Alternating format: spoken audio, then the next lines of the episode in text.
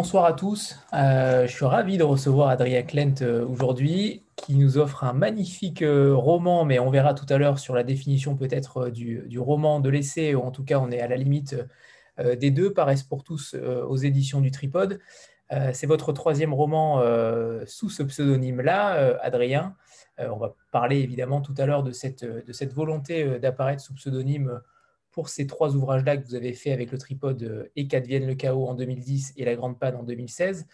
Euh, mais pour l'instant, euh, pourquoi, paraissent pour tous pour l'instant, pourquoi l'origine du livre qui a été faite apparemment avec Alessandra Caretti, si j'ai bien, tout suivi, pourquoi cette volonté-là de, choisir ce thème-là?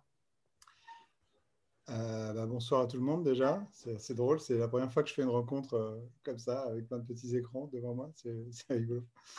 Euh, en effet, l'idée de, début, pourquoi en effet j'ai mis dans le livre que c'est sur une idée originale qu'on a eue à deux, parce qu'en fait, au tout début, on s'était dit qu'on allait faire une bande dessinée. On, est tous les deux des, grands fans de l'an 01, l'an 1 de, de, GB. Et on avait envie de penser à quelque chose comme une espèce de l'an 1 d'aujourd'hui, c'est-à-dire 40 euh, euh, ans après, 40, euh, 45, voire 50 ans après, qu'est-ce que c'est que d'imaginer qu'on arrête de travailler et qu'on arrête de mettre le travail au centre de la ligne. Donc ça, c'est vraiment le point de départ, c'est dire on, va faire une bande dessinée.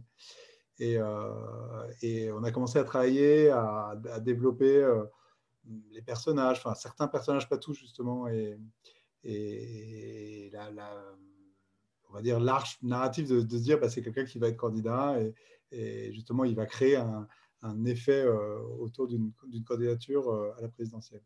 Et puis en fait on s'est rendu compte très vite qu'en bande dessinée ça, ça ne marchait pas. Euh, tout simplement parce que il y avait plein de choses à raconter et en fait la bande dessinée c'est quand même un, média qui est assez qui est, qui est, vraiment chouette mais qui est, on est quand même limité en nombre de signes quoi. Et, notamment, on est limité en nombre de signes si on veut faire l'essai. Alors, c'est vrai que maintenant, il y a plus de bandes dessinées qui, qui, gèrent un peu le, côté essai et tout ça. Mais, euh, moi, j'ai tendance quand même à m'étendre assez, comme on le voit dans le livre. Et, euh, donc, euh, voilà, donc on s'est rendu compte que ce n'était pas possible en, bande dessinée. Et, donc, là, à ce moment-là, on a pris la décision à, deux de dire bon, ben, je, reprends le, je reprends seul l'idée, j'en fais un roman, ce, qui, ce qui me permettra de qui, me permettra justement de ne pas être limité. C'était vraiment cette question de la limite que, j'ai ressentie au début.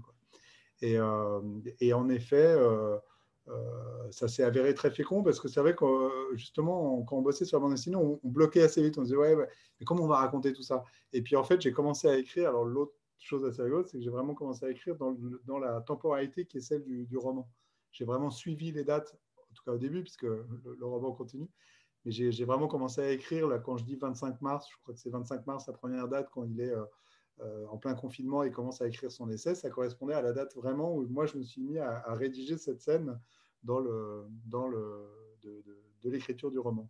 Et après, je l'ai déroulé, j'ai écrit le livre de, de mars, euh, de, donc de fin mars jusqu'à Noël à peu près. Je l'ai fini à peu près à Noël, avec ce truc un peu particulier qui était de me dire, il faut que je euh, donc je suis en temps réel en fait, euh, donc de, mars à décembre, c'était des, trucs que j'ai racontés en temps réel dans le roman.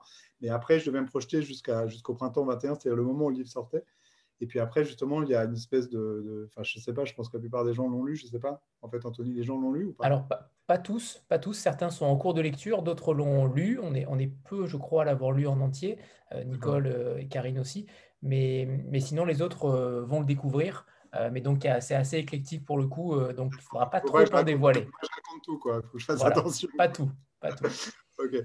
Et donc voilà, et donc simplement, il y a une saute chronologique qui nous amène à, 2022, ce qui permettait, ce qui m'a permis moi aussi de, d'arrêter quelque chose de, ce temps réel dans lequel moi j'étais en train d'écrire en disant bon, bah, après c'est de la projection et on, et on saute un an et ça me permet de, me plonger dans un futur qui là est complètement, euh, même pour nous lecteurs d'aujourd'hui du printemps, parce que je savais qu'il allait sortir là au printemps, donc ça sera quand même encore un futur. Alors, ce, qui est, ce, qui est, plutôt euh, assez fou dans ce livre-là, c'est qu'il est un petit peu faussement naïf, puisque euh, clairement, euh, on est dans cette recherche d'une thématique, d'une idée forte, celle de travailler trois heures par jour, mais pas que, parce que ce n'est qu'un prisme, véritablement. Mais justement, pourquoi avoir décidé celui-ci de l'écrire sous pseudonyme, puisque c'est, à mon sens, un livre extrêmement fort, extrêmement puissant au niveau sociétal et au niveau politique. pourquoi avoir choisi de ne pas s'assumer totalement pour celui-ci? Alors, est-ce que, est que le fait de prendre un pseudonyme, c'est ne pas s'assumer totalement?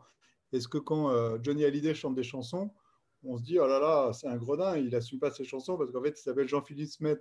Non, on se dit, bah, c'est Johnny Hallyday, on l'accepte comme Johnny Hallyday. Il se trouve qu'en fait, euh, ce, pseudonyme que j'ai, c'est mon nom d'auteur euh, pour ce genre de livre. Voilà, donc, euh, donc je l'assume très bien. Je dirais, Adrien Klent, il existe, il a, il a publié deux livres avant, et ce n'est pas un mystère, la preuve, je suis là devant vous.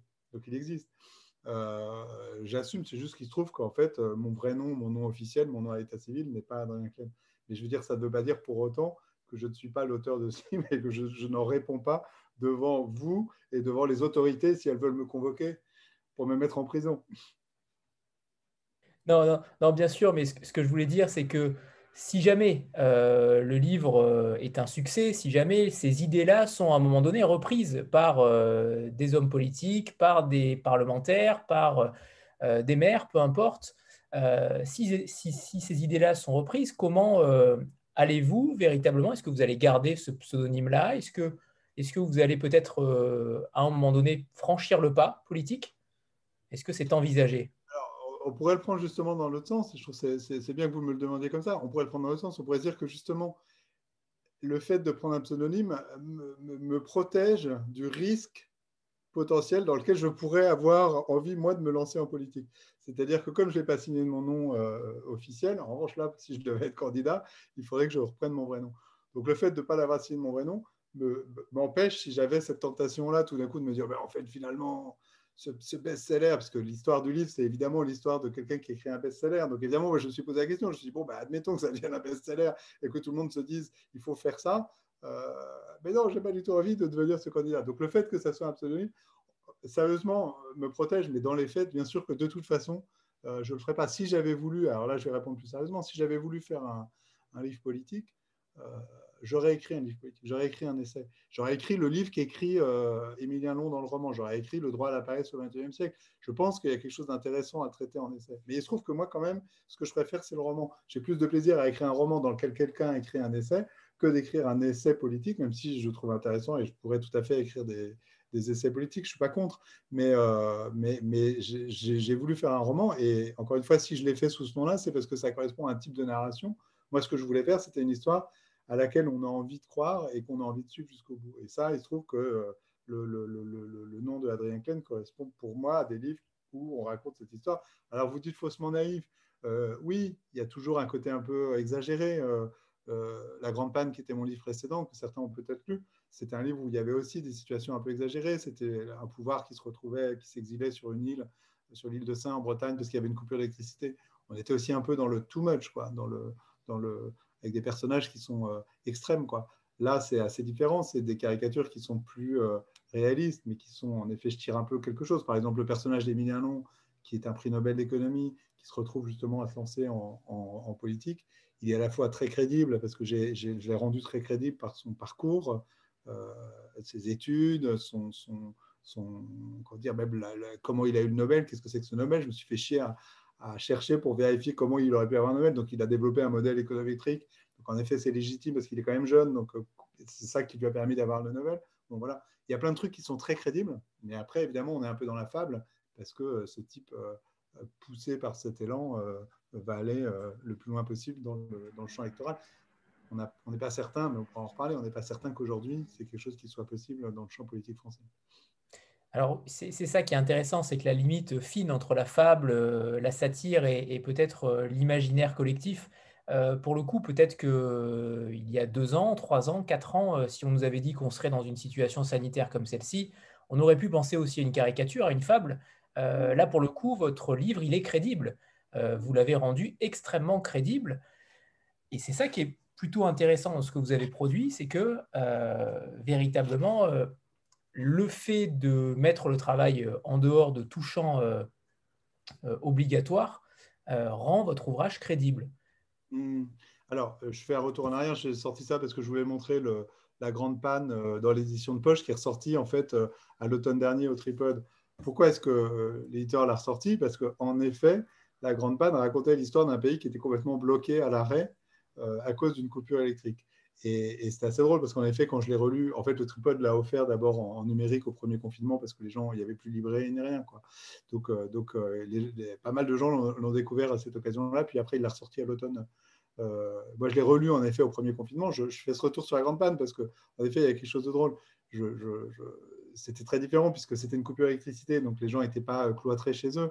Mais en revanche, ça montrait la façon dont un pays se paralyse en très très peu de temps et se bloque complètement. Ça, c'était la grande bande. Donc, c'est vrai que c'est comme si j'avais, euh, non pas évidemment crédit, mais c'est comme si, euh, avec la fiction, je m'étais amusé à raconter quelque chose qui a eu lieu euh, peu de temps après.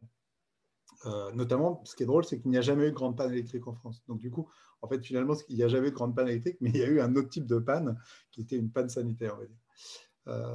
Et là, dans, Paris pour tous, c'est un peu différent, puisqu'en effet, je l'ai écrit alors qu'il y avait le confinement. Donc, en effet, j'ai aussi joué. Mais en revanche, l'idée, c'est ça qui est rigolo, c'est quand parlais tout à l'heure de l'idée qu'on avait eue avec Alessandra, en fait, c'était euh, à l'été 2019. Donc, on était bien avant la pandémie. Et c'était en fait justement parce qu'on avait travaillé, euh, sur un autre projet et on avait passé peut-être trois heures à bosser. Et après, on est trouve qu'on habite à Marseille. Donc on s'est retrouvé à, aller se baigner comme, comme on fait quand, quand on habite à Marseille. C'est que c'est assez pratique pour aller se baigner.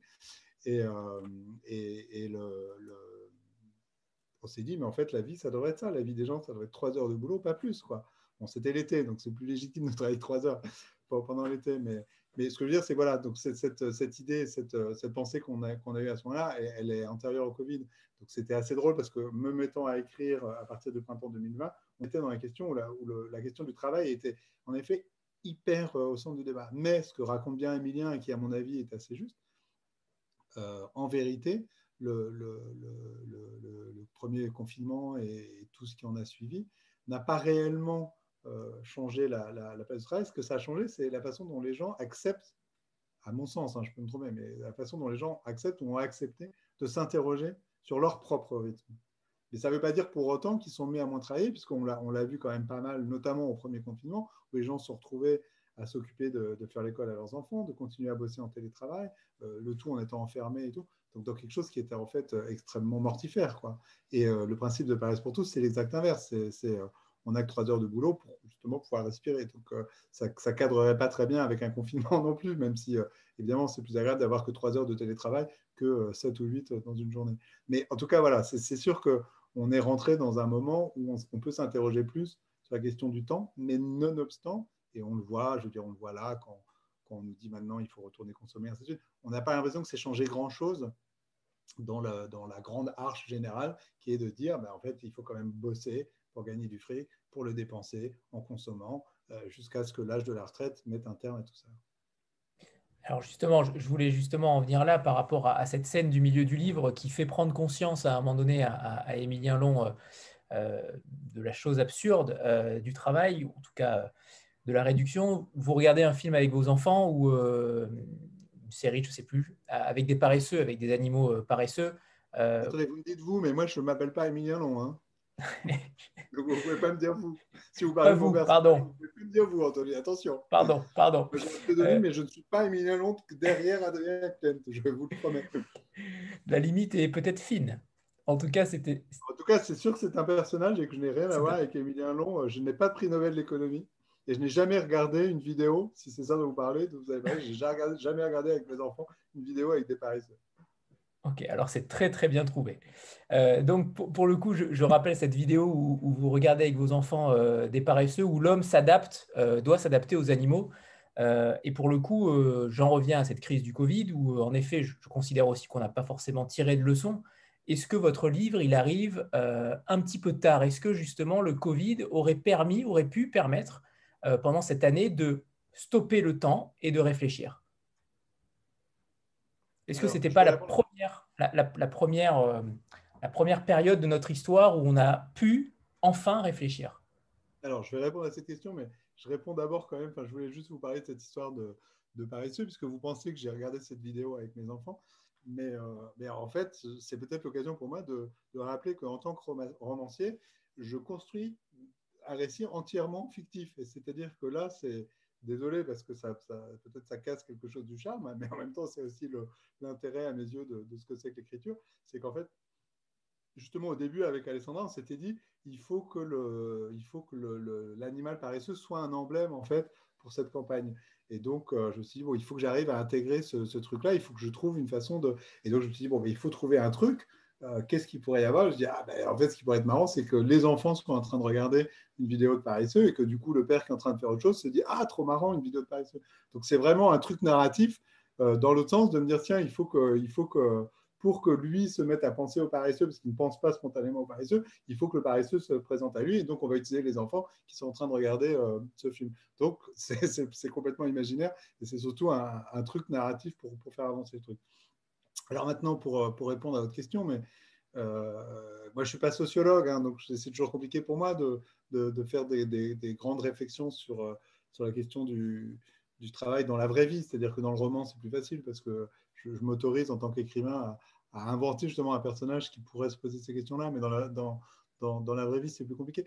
Le, ce qui est certain, c'est que ce que raconte Emilien, à, mon sens, euh, est quelque chose de juste. Il dit au début, il dit, euh, euh, on aurait dû se saisir de ce moment-là, donc du premier confinement, pour rebattre les cartes. On l'a pas fait, en fait.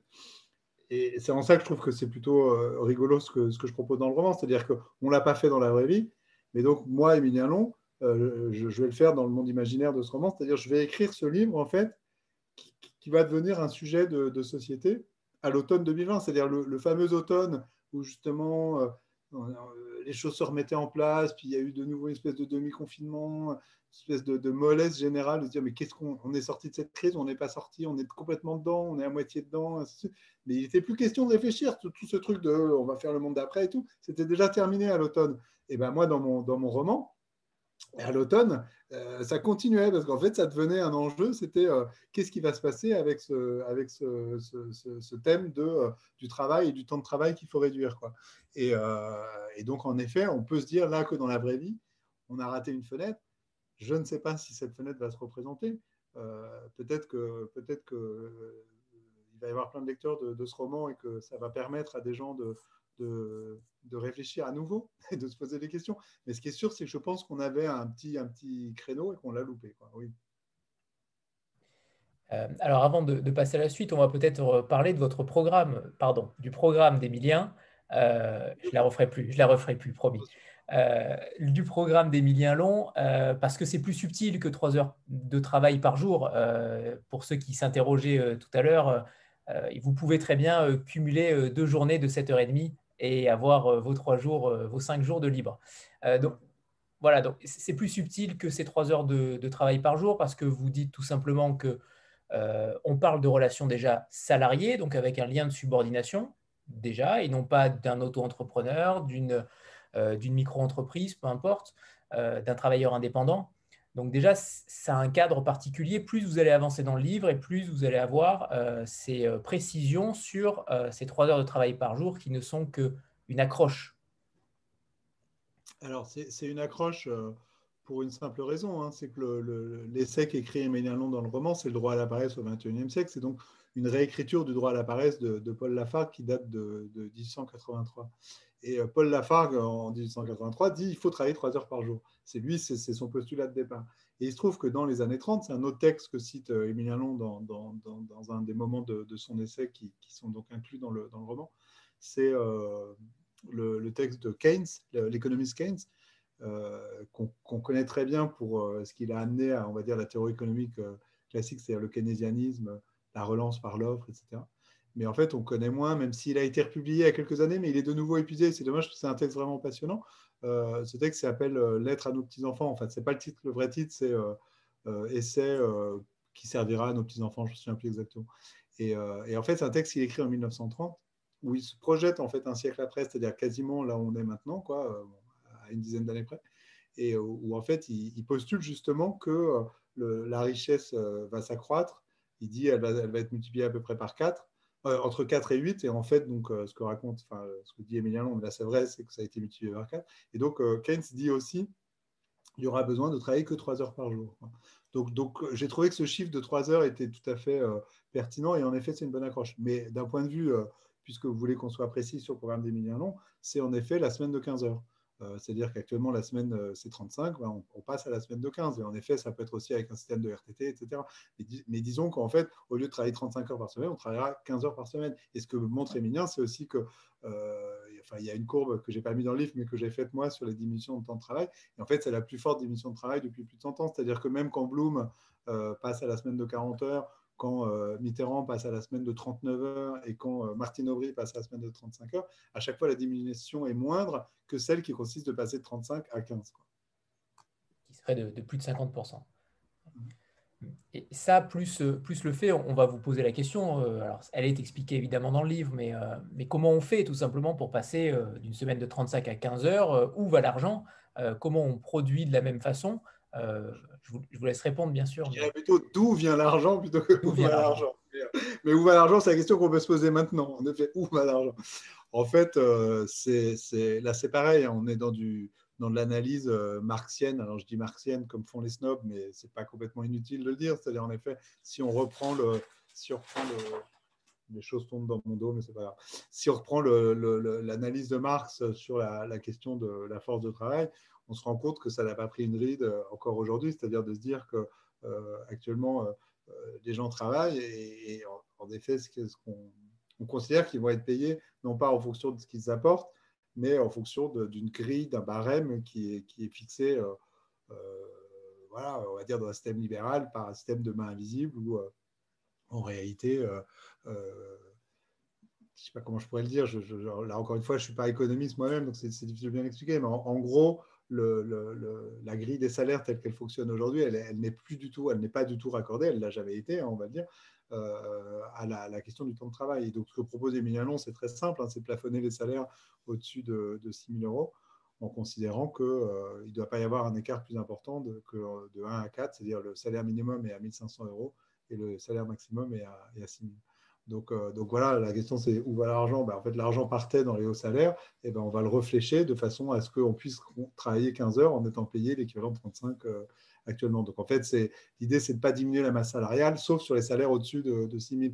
Et, euh, et là, honnêtement, c'est un calcul que je n'ai pas fait quelqu'un fasse euh, de façon très sérieuse. Je ne sais même pas si c'est techniquement possible, si on récupère suffisamment de masse salariale pour la, pour la réfléchir sur cette diminution du temps de travail. Intuitivement, j'ai tendance à penser que oui, j'en suis pas certain. En revanche, ce qui est certain, c'est que euh, c'est très étonnant quand on, regarde de près, les gens qui gagnent plus de 6 000 euros par mois en, salaire, c'est une infime minorité, quoi, une infime minorité. Donc, d'un point de vue politique, il, ne représente rien. C'est-à-dire que pour que quelqu'un comme Emilien Long soit élu, en fait, il n'y a, pas vraiment de frein, on va dire. Il, ne touche pas, sauf à une toute petite frange de la population qui doit représenter, je ne sais pas, euh, peut-être 2% euh, de, la population active. Hein. Je ne parle même pas de la population qui vote, de la population active.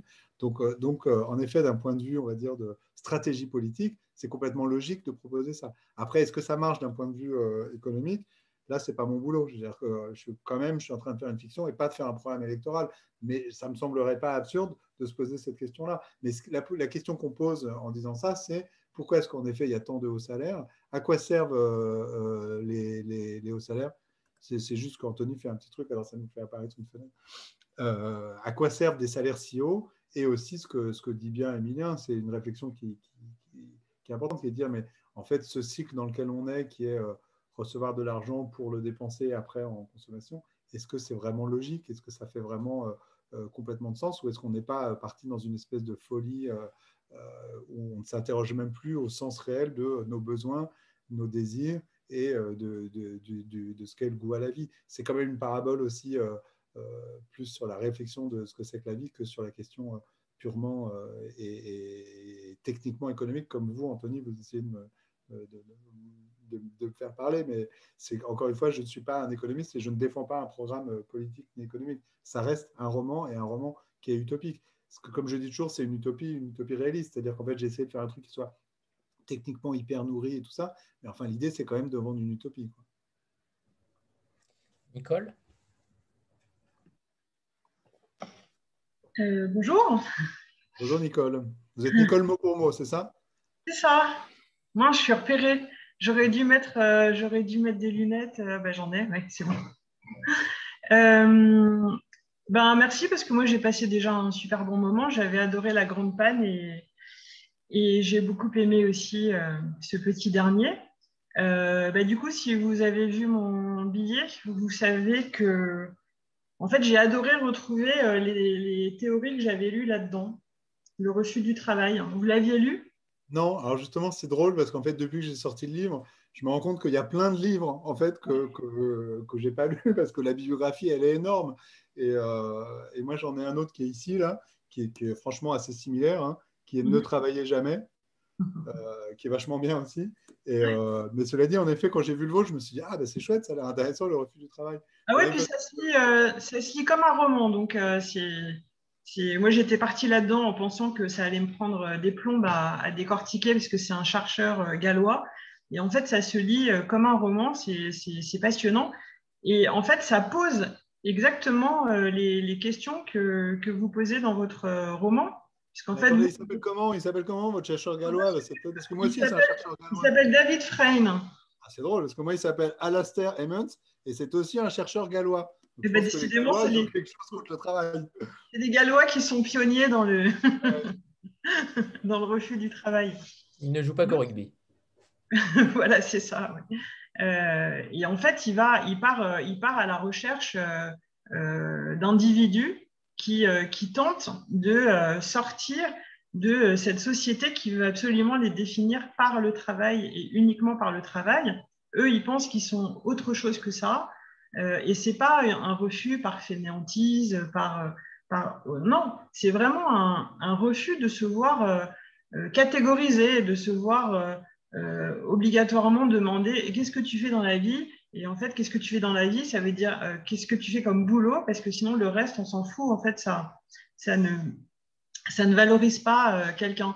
Donc, c'est très intéressant parce qu'il va, il va écouter euh, des gens qui essayent à leur manière, soit en, décidant de travailler moins, justement, quitte à être payé moins, puisqu'il n'y a pas d'autre solution en ce moment.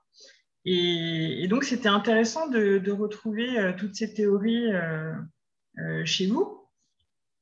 Le roman, de toute façon, euh, c'est pas fait pour apporter des solutions, hein. c'est fait au contraire pour, euh, poser des questions. Et euh, est-ce que vous l'avez envoyé à certains hommes politiques pendant votre service de presse? Alors, j'ai fait une liste de choix que des gens qui me semblaient être des bons lecteurs potentiels. Donc, François Fillon, Nicolas Sarkozy. non, je l'ai envoyé à, à Philippe Poutou, Michel Rubirola, Benoît Hamon, Éric Piolle et Cécile Duflo. Voilà. Et, malheureusement, j'ai eu, pour l'instant, j'ai eu que des, petits mots de politesse. Vous savez ce que, ce que font les hommes politiques, c'est toujours un tout petit peu troublant, c'est qu'ils vous remercient quand ils viennent de recevoir le livre, ce qui laisse entendre qu'ils ne le liront jamais. Donc c'est toujours un peu angoissant. J'aurais préféré ne pas avoir de signes et qu'ils le lisent et qu'ensuite ils me, ils, me, ils me disent, bah voilà, ceci, cela. Donc je, suis un tout petit peu inquiet. Je crois que les hommes politiques, euh, même les plus sympathiques euh, qu'on puisse imaginer, on va dire, ont peu de temps à consacrer à la lecture, sont peu lecteurs et surtout sont peu lecteurs de romans. Et c'est vrai que ce livre, il est un peu particulier parce qu'il joue sur les codes de l'essai il joue sur les codes du roman. J'ai peur que, euh, voilà, je ne suis pas certain qu'ils s'en saisissent. le, dernier, c'est Eric Piolle parce que j'ai fait une rencontre dans une librairie à, Douarnenez et là, il y a, y a quelqu'un qui m'a dit, ah, euh, enfin, des, lecteurs qui étaient à la rencontre qui me disaient Ah, mais notre fils travaille avec Eric Piolle, ça devrait vraiment le passionner, euh, envoyez-lui et tout. Donc, je lui ai envoyé, je me suis dit Bon, euh, peut-être qu'il va, il va y prêter une oreille un peu plus attentive. Mais c'est vrai que c'est. Voilà, on va voir. Je ne me rends pas compte. Évidemment, il y avait un peu l'espoir que des hommes politiques s'en saisissent parce qu'en fait, derrière cette histoire des 15 heures, de la limitation des salaires et tout, il y a, il y a plutôt une réflexion sur la décroissance et l'idée qu'en effet, on ne peut pas mettre ni le travail ni la consommation au centre de nos vies. Et ça, on, sent que c'est quelque chose qui est un tout petit peu en train d'émerger avec la question de la crise climatique, etc. Donc on se dit que ça pourrait en effet euh, euh, donner le sentiment aux, hommes politiques que, que, que, ça fait sens. Et puis c'est vrai que là, je me rends compte que je, les libraires, beaucoup, parce qu'en fait, on est, le livre n'est pas sorti depuis très longtemps, donc je n'ai pas encore énormément de retours de lecteurs. Mais en revanche, les libraires qui souvent l'ont eu un petit peu avant, euh, je, sens combien les libraires, en fait, eux, sont emballés justement par l'idée de ce roman qui, euh, euh, parce qu'il s'ajoute aussi sur la question de la campagne de 2022, de dire, bah, en fait, la campagne de 2022, elle va peut-être pas être aussi déprimante. enfin, c'est plutôt le contraire, elle va peut-être être un peu déprimante, mais dans le livre, elle permet d'échapper à cette déprime. Et, c'est vrai que moi, j'aimerais, je, je, trouverais ça chouette que, des gens se saisissent, pas forcément pour incarner précisément ce qu'incarne ce Emilien mais se saisissent de, ce, de, ce, de, cette envie, en fait, de ne plus euh, euh, courber les chines par rapport à cette question du travail. Et comme l'an 1 l'a fait, c'est-à-dire que moi, je trouve ça euh, toujours assez touchant, la puissance qu'a un livre. C'est-à-dire que moi, quand j'ai découvert l'an 1, c'est quand il, a été republié en, en 2000 par, l'association je trouvais ça d'une force incroyable et je trouvais que ça n'avait pas du tout vieilli. Ça avait évidemment vieilli parce que le contexte n'est plus le même, mais, les, idées qui étaient proposées étaient toujours hyper fortes, hyper fécondes.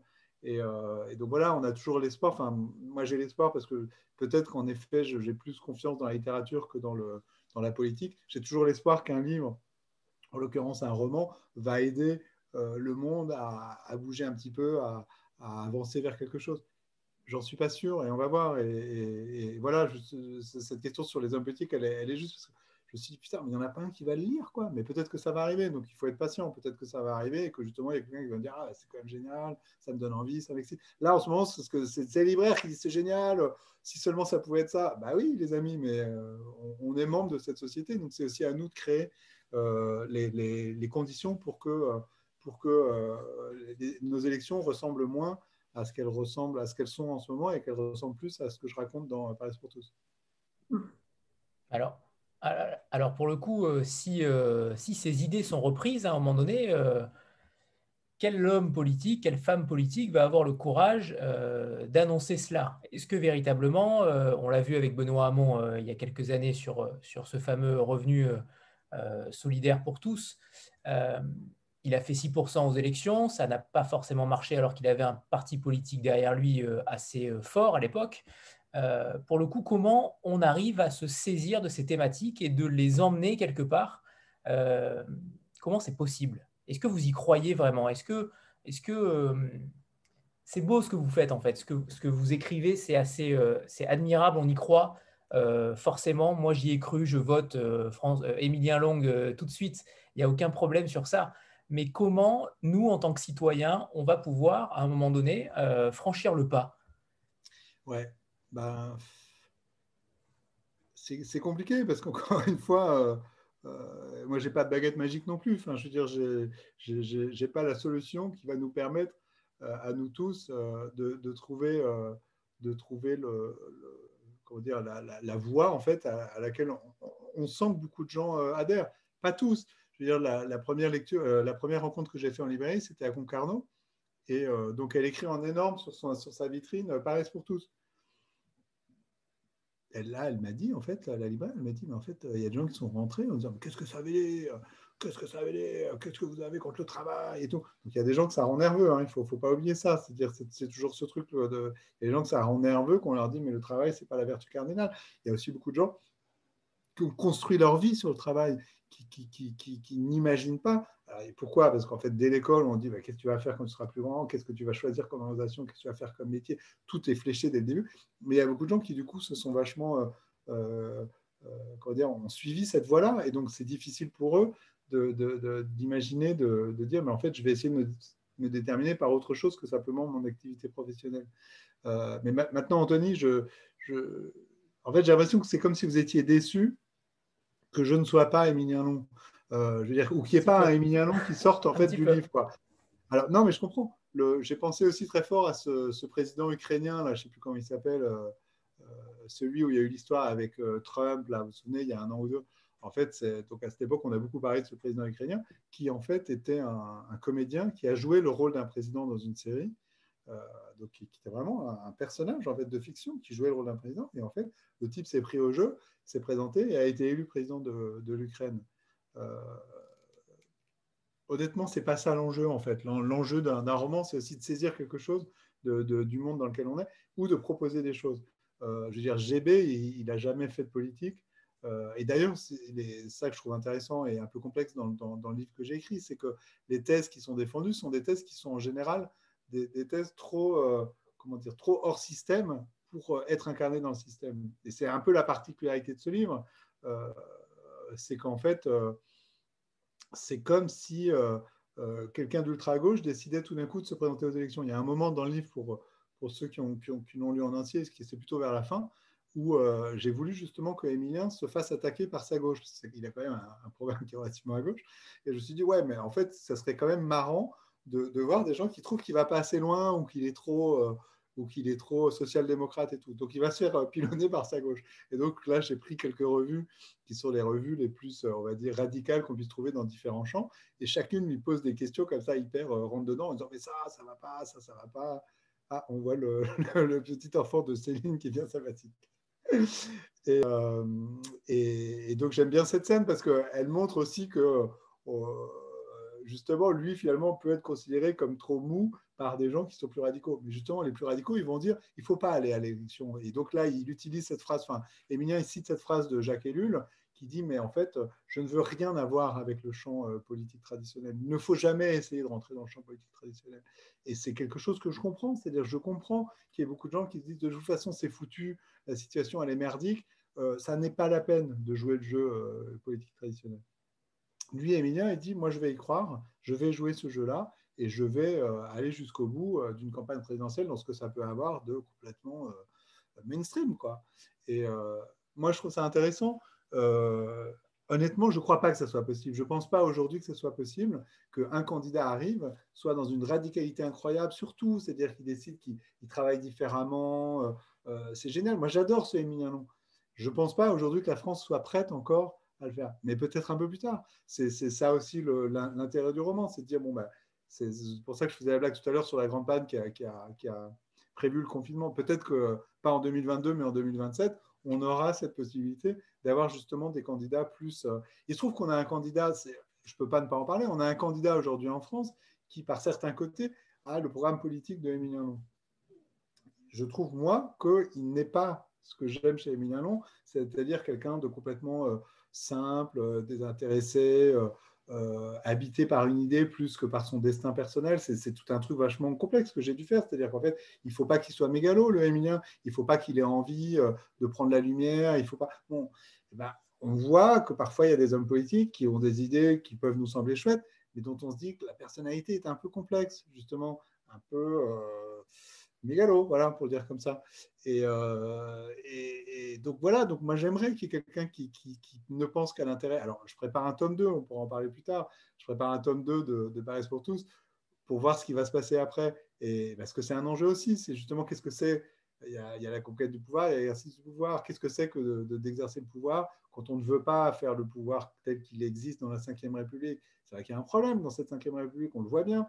Et est-ce que quelqu'un peut arriver en disant Moi, je vais faire les choses différemment? Mais n'empêche qu'il faut qu'il soit une seule personne. C'est un seul candidat. Est-ce qu'aujourd'hui, un candidat peut arriver en disant euh, euh, J'emmène un projet, mais en fait, ce n'est pas moi, je ne suis pas celui. C'est très, très dur. Tout est tellement centré sur la personne à une élection présidentielle. Tout est tellement centré sur j'incarne la France, je, vais vous représenter. Euh, voilà, on l'a vu avec le président actuel qui a, créé un truc comme ça, un peu de, mystification en disant qu'il incarnait quelque chose par sa jeunesse, etc. Est-ce que quelqu'un de profondément euh, bon comme est Émilien Long peut aujourd'hui euh, aller au bout de cette élection? Honnêtement, je ne pense pas aujourd'hui. Mais, c'est vrai que si j'écris le livre, c'est parce que j'aimerais bien que ça arrive. Et je pense qu'on est plusieurs à aimer que ça, à, vouloir que ça arrive. Mais ni vous, Anthony, ni moi, euh, euh, Adrien Kent, on va se présenter en 2022. D'abord, il ne nous reste plus assez de temps. Je veux dire, Emilien, euh, il a commencé ça, il, a fait sa déclaration de campagne en, fin novembre, début décembre 2020. Donc, on est déjà à la bourre parce qu'il faut quand même, il faut aller chercher les signatures des maires. Il faut émerger dans le débat. C'est ce que je raconte bien dans le livre, c'est que le mec, il a beau être prix Nobel, il n'est pas dans le champ politique. Personne ne le prend au sérieux. Donc, il faut quand même du temps pour aussi faire exister un programme euh, aussi radical que celui-ci et, en, effet euh, se faire entendre en fait. Et moi j'ai aussi vachement insisté là-dessus dans le livre. Euh, c'est difficile de se faire entendre et, c'est aussi pour ça que j'ai fait en sorte qu'il ait ce, prix Nobel pour, pour qu'il y ait une crédibilité parce qu'en fait s'il n'avait pas ce Nobel il n'aurait vraiment aucune possibilité de, débarquer dans le champ. Mais là, il s'appuie là-dessus parce qu'en fait, quand même, on ne peut pas le renvoyer euh, on ne peut pas lui dire vous êtes un clown. Et, j'ai beaucoup joué là-dessus avec ce personnage que moi j'aime beaucoup, qui est la candidate euh, qui représente la majorité sortante, puisque j'ai éliminé le président sortant pour pas pour pas avoir besoin de mettre de noms propres que j'avais pas envie de mettre. Et donc j'aime beaucoup la candidate qui est en face, qui représente vraiment le camp du productivisme, voilà, le, libéralisme en plein de joie tel qu'il existe euh, en ce moment dans la, majorité actuelle. Et, euh, et, à chaque fois, elle essaye de, lui dire que lui dit n'importe quoi. Il dit Mais je ne dis pas n'importe quoi. La preuve, euh, j'ai été, j'ai été validé par, par ce prix Nobel. Je suis crédible, en fait. Je suis quelqu'un de sérieux, en fait. Je ne suis pas un clown. Et je joue aussi avec ce parallèle avec le clown. C'est-à-dire que sur, par rapport à Coluche, alors c'est une scène, j'ai coupé une scène où il reparlait de l'histoire de Coluche. Donc là, il y a juste un il y a un passage où je refais le, parcours de Coluche. J'aimais bien aussi cette idée de dire, mais justement, en fait, Coluche, il y a quelque chose de, similaire dans ce côté, je viens de nulle part, je ne suis pas en champ politique et tout. Mais la différence, c'est qu'Emiliano, il est plus sérieux que Coluche, il a mieux travaillé ses dossiers que Coluche, et il a envie, à la différence de Coluche, d'aller jusqu'au bout. Euh, vous répondez euh, comme dans le livre, euh, aux questions et aux réponses, vous anticipez en réalité les arguments des, des adversaires politiques ça, c'est extrêmement bien fait aussi. C'est-à-dire que quand je l'ai lu, en tout cas, vous annoncez une idée, on a l'impression que c'est farfelu, que c'est pas forcément possible, et au final, deux minutes après, vous contre-attaquez en donnant la solution. ça, c'est extrêmement bien fait, extrêmement intelligent. C'est un des livres les plus intelligents que j'ai pu lire depuis ces dernières années. là, où là où je trouve vous allez encore plus loin dans ce qu'on a déjà lu, euh, c'est véritablement que vous abattez tout clivage politique. Euh, je ne pense pas qu'uniquement des gens de gauche euh, aiment votre livre. Je pense que c'est aussi du bon sens, une certaine lucidité que vous arrivez à, donner au livre. je pense que ça va plus loin que ça. Et je pense que vous ne mesurez pas forcément l'impact que pourrait avoir ce livre sur, sur beaucoup de monde. moi, j'ai envie d'y croire. J'ai envie d'y croire. Écoutez, quand le Figaro Magazine mettra Paris pour tous en une, je vous croirai, Anthony. Moi, je suis tout à fait d'accord pour y croire. Je ne suis pas certain. Je trouve ça tout à fait euh, juste ce que vous dites. Sur, quand vous dites j'ai écrit un livre je suis tout à fait d'accord avec vous. Je ne vais pas vous dire non. Euh, je suis, je, on va voir, en fait. Honnêtement, le, sentiment que j'ai eu, on va voir comment ça se passe, parce que là, il est sorti il y a, il y a deux, trois semaines, c'est vraiment très, très récent. Euh, le truc qui m'a marqué, si vous voulez, c'est que les Belges en ont tout de suite parlé. Il y a eu deux trucs en Belgique. Il y a eu une chronique sur la RTBF. J'ai donné une interview sur la RTBF. Les Suisses en ont parlé. Euh, la RTS, qui est l'équivalent de France Inter, on va dire, en Suisse. Quoi.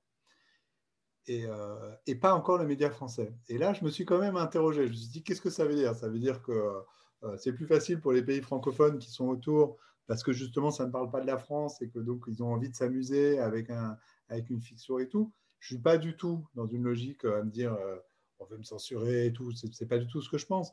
Mais je suis pas certain que le, le, le, champ politique, euh, par exemple le journaliste politique actuel, soit en mesure de lire ce genre de livre. Pourquoi? Parce que les mecs, ils sont comme ça, ils sont dans les autoroutes. Ils vont pas lire un roman déjà, parce qu'en fait, ils lisent pas de roman.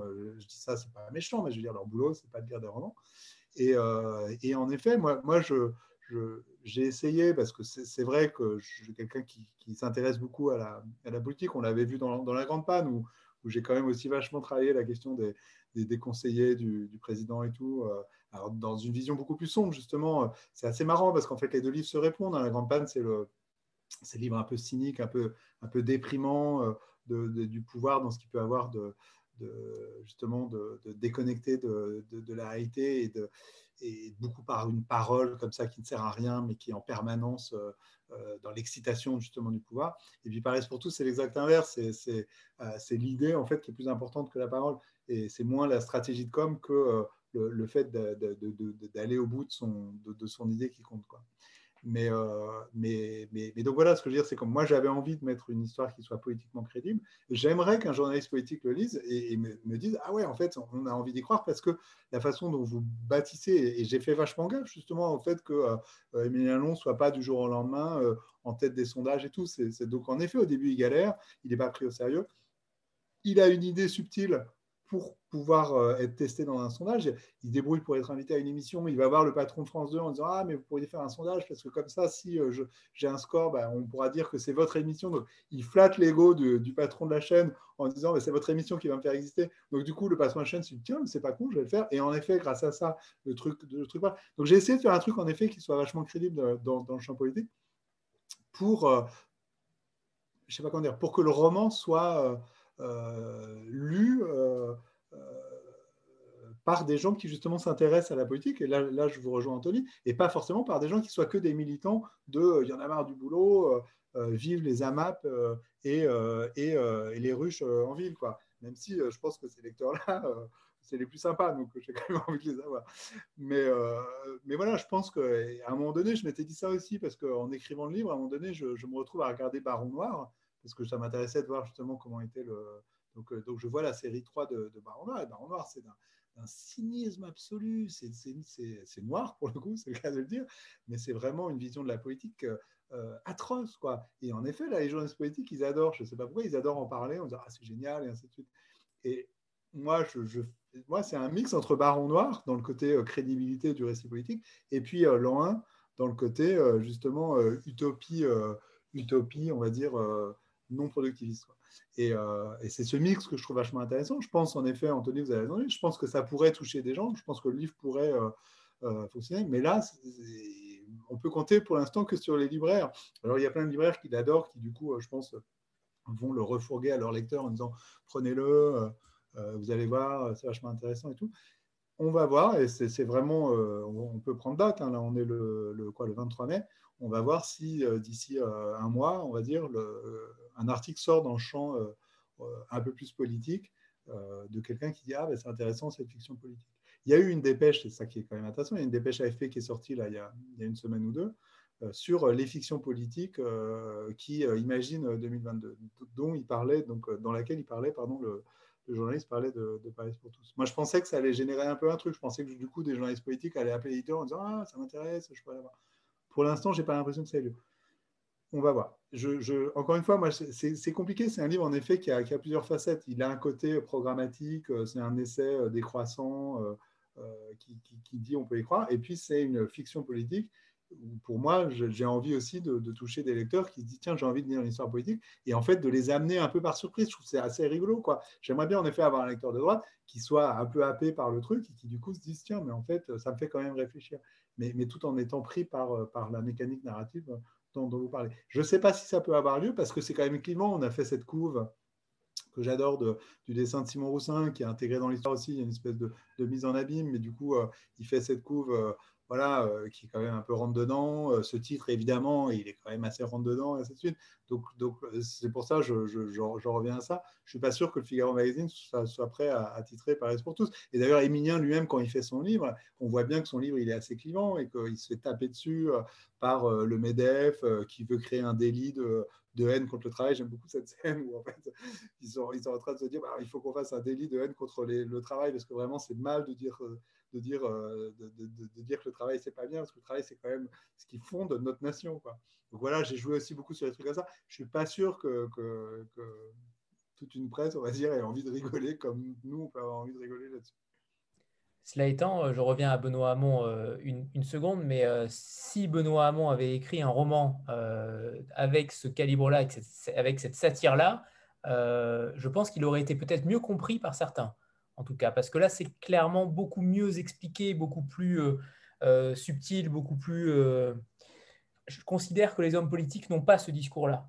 Et du coup, vous, vous l'avez, vous avez cette faculté pédagogique, parce que n'importe quel lecteur peut lire ce livre, même quand il ne s'intéresse pas à la politique. C'est extrêmement fluide, c'est expliqué, c'est imagé. donc, pour le coup, c'est aussi ça peut-être votre force. En tout cas, j'espère vraiment que qu'il sera lu euh, par le plus grand nombre. Alors maintenant, je vais enlever mes postiches et vous allez voir, je suis Benoît Hamon. on l'a dit, on l'a dit déjà dans le. on a émis cette hypothèse. Euh, je laisse la parole à Karine.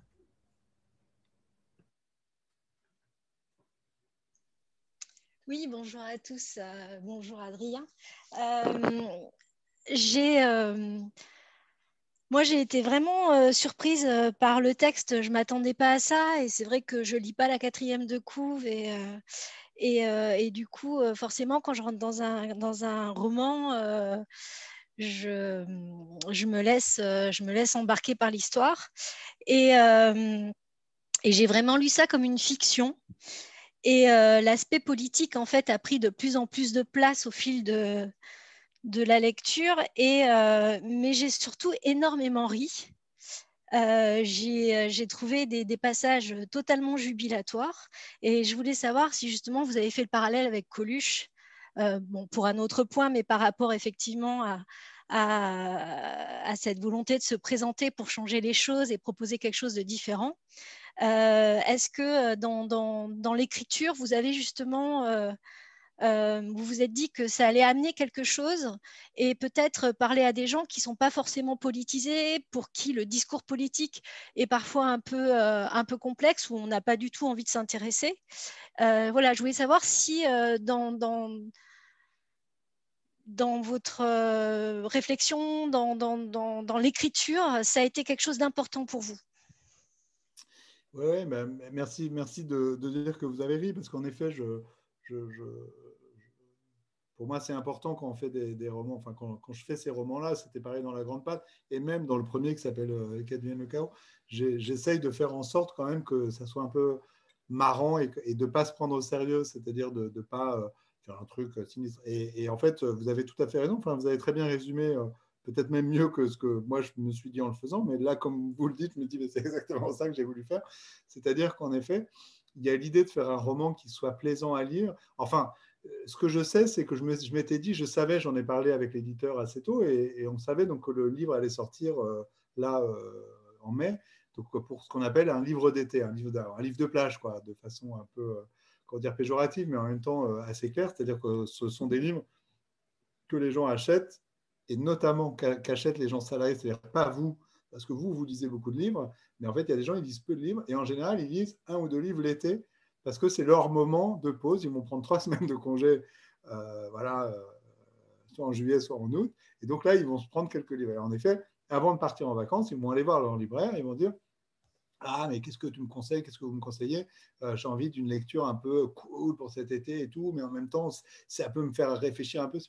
Et en effet, je, pense que Paris pour tous a, cette possibilité-là d'être un livre d'été, c'est-à-dire un livre qu'on va lire, encore une fois, pas vous, mais que les gens qui lisent peu vont lire en se, posant un petit peu pendant, l'été, mais, euh, mais qui soit en effet un, livre avec du fond. Ça, c'était mon idée. C'était en effet de se dire, il faut un livre à la fois intelligent, mais qui ne soit pas, euh, euh, on va dire, euh, trop complexe d'entrée ou d'accès. C'est pour ça, enfin, je veux dire, mes livres d'Adrien Kent fonctionnent ainsi, c'est-à-dire qu'ils sont censés être, entre guillemets, assez ouverts au lecteur. Et en effet, l'humour aussi, c'est quelque chose qui pour moi est, une très très bonne clé parce qu'on sait que quand quelqu'un rigole, bah, il a envie de continuer tout ça en effet, j'ai essayé de faire des personnages qui soient assez marrants. J'aime beaucoup le personnage de Suleiman, le, poète diplomate, euh, qui a une façon de parler un peu, un peu euh, étonnante. C'est en effet euh, de rigoler et de ne pas, se, pas se prendre au sérieux. Et ça, c'était un truc important aussi. la première version était un petit peu sérieuse et était un petit peu aussi centrée que sur Emilien le parcours d'Emilien, hein, le fait qu'Emilien devait en sortir. Et, et, en fait, après, je me suis rendu compte que c'est aussi l'éditeur qui m'a dit vas-y, tu peux faire plus long et tout, parce que moi je n'osais pas faire trop long. Il m'a dit tu peux faire plus long, donc je lui ai dit bon, bah, si je peux faire plus long, j'y vais. Et du coup, j'ai développé aussi un peu les personnages euh, qui sont autour de lui, qui font une espèce de galerie de, de, gens tous un peu cinglés. je le dis d'ailleurs à un moment donné, je dis, les regarde comme ça avec, avec euh, tendresse parce qu'ils sont tous un peu fous, ils ont une façon de parler, tout ça un peu décalé et tout. Et ça, j'aime beaucoup ce, cette idée de pouvoir avoir des personnages comme ça. Euh, voilà, qui ne sont pas complètement dans la norme et tout. Et en effet, l'idée, euh, et encore une fois, je trouve que vous l'avez très bien dit, c'est de faire en sorte que les gens puissent se retrouver dans une logique de, de, de réflexion, de, d'analyse en fait euh, d'enjeux politiques sur des questions qui ne se posent pas du tout en général. Et, du coup, en effet, euh, il est presque trop en fait, peut-être qu'il aurait fallu presque prendre un titre moins euh, clair, en fait, prendre plus le, lecteur un peu euh, au piège, appeler ça euh, autrement, j'en sais rien, moi, Émilien part, part, en campagne ou Émilien à la campagne, enfin, un jeu de mots complètement con, et, mais, qui aurait en effet pas vendu le, programme politique de Parce qu'en effet, je, suis d'accord et, je trouve que ça, s'entend dans ce que disait Anthony aussi, c'est que peut-être qu'il faut prendre le lecteur par surprise, c'est-à-dire peut-être qu'il faut que le lecteur pense qu'il va lire un roman comme ça, euh, comme, une histoire, comme une autre et tout ça, et qu'en fait, il se dit Ah putain, mais en fait, ça me fait réfléchir sur la, question du temps de travail. Mais en même temps, j'aimais tellement ce titre, euh, Paris pour tous, qu'on a trouvé dès le début avec Alessandra, qu'on en avait parlé la première fois, on s'est dit Mais c'est ça, c'est Paris pour tous, quoi. il y a un côté. Euh, immédiat et très fort de, ce slogan. Et donc, c'était dur de pas. Après, je me suis dit, je vais chercher d'autres titres, j'ai cherché d'autres titres, et je revenais systématiquement à celui-là. Je me suis dit, bon, bah, il faut le garder, il faut accepter qu'il faut le garder. Euh, Naomi, c'est à toi. Euh, bonsoir à tous. Je ne sais pas si vous m'entendez. J'avais du mal avec le son. C'est bon? Oui, c'est bon. C'est bon. Euh, alors, bonsoir à tous. Bonsoir Adrien Clint. J'aurais deux questions pour vous en sachant que je n'ai pas lu le livre. C'est assez rare, mais là, je n'ai pas eu le temps. Je me rattraperai plus tard. Alors, ma première question concerne le genre de l'œuvre, parce que vous avez parlé d'une utopie réaliste. Alors ma question serait de savoir euh, pourquoi n'aviez-vous pas décidé de faire euh, une utopie euh, à part entière ou un récit réaliste? Pourquoi ce mélange des deux Dans la mesure où on est face à une œuvre qui manifestement mélange à la fois le roman réaliste, le récit utopique et emprunte aussi quelques caractéristiques au genre de l'essai. Donc est-ce que c'est une est-ce que c'est un choix qui s'est imposé à vous d'une façon peut-être très spontanée ou est-ce que vous avez hésité entre plusieurs euh, genres et finalement vous avez abouti euh, à une œuvre assez hybride? Donc ça, c'est la première question. Et la deuxième, euh, tout à l'heure, vous avez parlé du champ politique dans lequel, j'espère ne pas déformer vos propos, il était difficile d'émerger ou en tout cas de se trouver une place lorsqu'on avait des idées qui étaient un peu opposées ou en tout cas qui n'étaient pas forcément consensuelles. Alors, je ne puis m'empêcher de faire une analogie avec le champ littéraire dans la mesure où aujourd'hui, en tout cas, pour se faire une place dans le champ littéraire, il faut avoir des positions qui sont euh, assez consensuelles euh, ou du moins euh, pour exister sans faire trop de bruit, voilà, il ne faut pas non plus bouger trop les lignes. Alors j'aimerais savoir, est-ce que vous ne trouviez pas dommage, entre guillemets, que votre œuvre n'ait pas plus de visibilité du fait d'avoir choisi un éditeur indépendant, même si je pense que cet acte-là est aussi un engagement politique? Donc, c'est assez paradoxal comme question, mais savoir quelle est votre question là-dessus. C'est intéressant. Alors, je réponds d'abord à, la première question sur le, la question de l'utopie réaliste. C'est vraiment, euh, justement, je trouvais intéressant de, travailler les deux. C'est-à-dire que justement, je trouve qu'il y a beaucoup de, de, de fables ou, de, de, projets purement utopiques que je trouve intéressant parce que c'est vrai que ça nous, ça, nous, ça nous ouvre des fenêtres, ça nous fait réfléchir, ainsi de suite. Mais en général, on ne retombe pas sur nos pieds. C'est-à-dire qu'en fait, on, rêve un peu. L'an 01, c'est vraiment, vraiment ça. On rêve, en fait, pendant tout le film, on rêve. Euh, le livre, pardon, mais parce qu'en fait, il y a aussi un film que je vous recommande. Donc, il faut d'abord lire la bande dessinée et ensuite voir le film. Il faut, regarder les deux. Les deux sont, vraiment très intéressants. Euh, on rêve, on rêve, on rêve, on rêve, et puis après, on éteint, et puis on retourne à sa vie. Euh, on ferme son livre et on retourne à sa vie. et donc, moi, j'avais envie que comme la réaction d'Anthony le prouve, c'est-à-dire on rêve, on rêve, on rêve, mais on croit que ça peut arriver, quoi. Et on a envie que ça, on a envie que ça ait lieu. Et donc c'est pour ça que j'ai voulu justement euh, euh, bâtir, que cette histoire se développe dans un cadre électoral classique, justement pour dire, bah, l'utopie des années 70 c'était génial, mais on a vu que malheureusement ça donnait rien. Donc peut-être qu'à un moment donné, la seule solution, c'est de prendre la place, en gros, des autres. C'est-à-dire que le champ politique, il est euh, vraiment euh, occupé par des gens qui sont tous à une place très précise. Et en fait, ça serait chouette que quelqu'un arrive et, on voit un peu tout balader et dise bah, euh, on, va, changer les clivages, on va, changer les, lignes habituelles et on va, on va amener à autre chose. Le paradoxe, c'est que le président qu'on a aujourd'hui, il a construit quand même, qu'on le veuille ou non, quelque chose de cet ordre-là. C'est-à-dire qu'il est arrivé en, en 2017 en disant je vais foutre en l'air le jeu tel qu'il existe. Et en effet, il l'a fait. Malheureusement, il l'a fait pourquoi? Quelque chose qui ressemble quand même beaucoup à, ce qu'un autre aurait fait. Donc on n'a pas le sentiment que c'est que, eu un grand intérêt. Mais c'est vrai qu'il y a quelque chose dans, bizarrement et, et, ça joue un peu. je joue carrément avec le fait qu'Emiliano, il est passé par le, la même prépa que le, président. Il y, a, des petits clins d'œil comme ça pour dire en fait, c'est aussi une espèce de miroir. Euh, euh, c'est comme si, euh, comme si le, président actuel, s'il avait été vraiment chouette, ça aurait été Emiliano. Donc, donc ce que je veux dire, c'est que ce, côté réaliste, c'est aussi pour que nous, lecteurs, on se dise, à peu de choses près, c'est possible, donc il faut que ça soit possible, donc on a envie que ça soit possible. Et en effet, la pure utopie, en général, on la regarde, ça fait vachement réfléchir, mais on sait que ça n'aura jamais lieu. Donc, voilà, donc pour moi, c'est de dire, euh, on aimerait quand même que ça ait lieu, et si ça se trouve, ça aura lieu, et c'est ce que, je disais tout à l'heure à Anthony, euh, ça finira peut-être bien par avoir lieu, et touchons du bois. alors la deuxième question, je trouve ça vachement intéressant ce que vous dites sur le, champ littéraire. C'est vrai que je n'y ai pas pensé spontanément. Il se trouve que ce sont des questions qui m'intéressent beaucoup, la question du champ littéraire et de la place et de, comment est-ce qu'on s'inscrit et comment est-ce qu'on décide de rentrer dans le champ littéraire. Euh, vous, auriez aussi pu me poser la question de savoir justement pourquoi est-ce que je, prenais un pseudonyme. Et c'est Anthony m'avait demandé ça, c'est pourquoi prendre un pseudonyme pour, pour une fiction euh, politique, justement de titre réaliste. Euh, mais en effet, qu'est-ce que ça veut dire pour moi de, de, le faire chez un éditeur indépendant? Alors, il y, y, a un truc tout, tout con, hein, c'est que j'ai appelé Frédéric, que, que, vous connaissez sans doute puisque vous l'avez vu chez Anthony. Je dis chez Anthony comme si c'était dans son salon. c'est une forme de salon tout comme. C'est tout comme. Euh, je l'ai appelé, je me souviens très bien, je l'ai appelé en. J'avais commencé à écrire, euh, je l'ai appelé en juin et je lui dis voilà, euh, j'ai commencé cette histoire d'un type qui, qui, va se lancer dans une campagne présidentielle parce que. parce que il veut donc diminuer le temps de travail et puis changer les, voilà, la façon d'envisager la politique. Et, donc, je lui dit, bah voilà, euh, qu'est-ce que tu en penses? Euh, Moi, je le vois comme un livre qui sortirait justement euh, dans un an, c'est-à-dire qu'il faut que ça sorte quand même un an avant la présidentielle, parce qu'on sait très bien qu'on peut pas sortir ça juste avant une présidentielle, parce que là, le, débat est complètement fermé.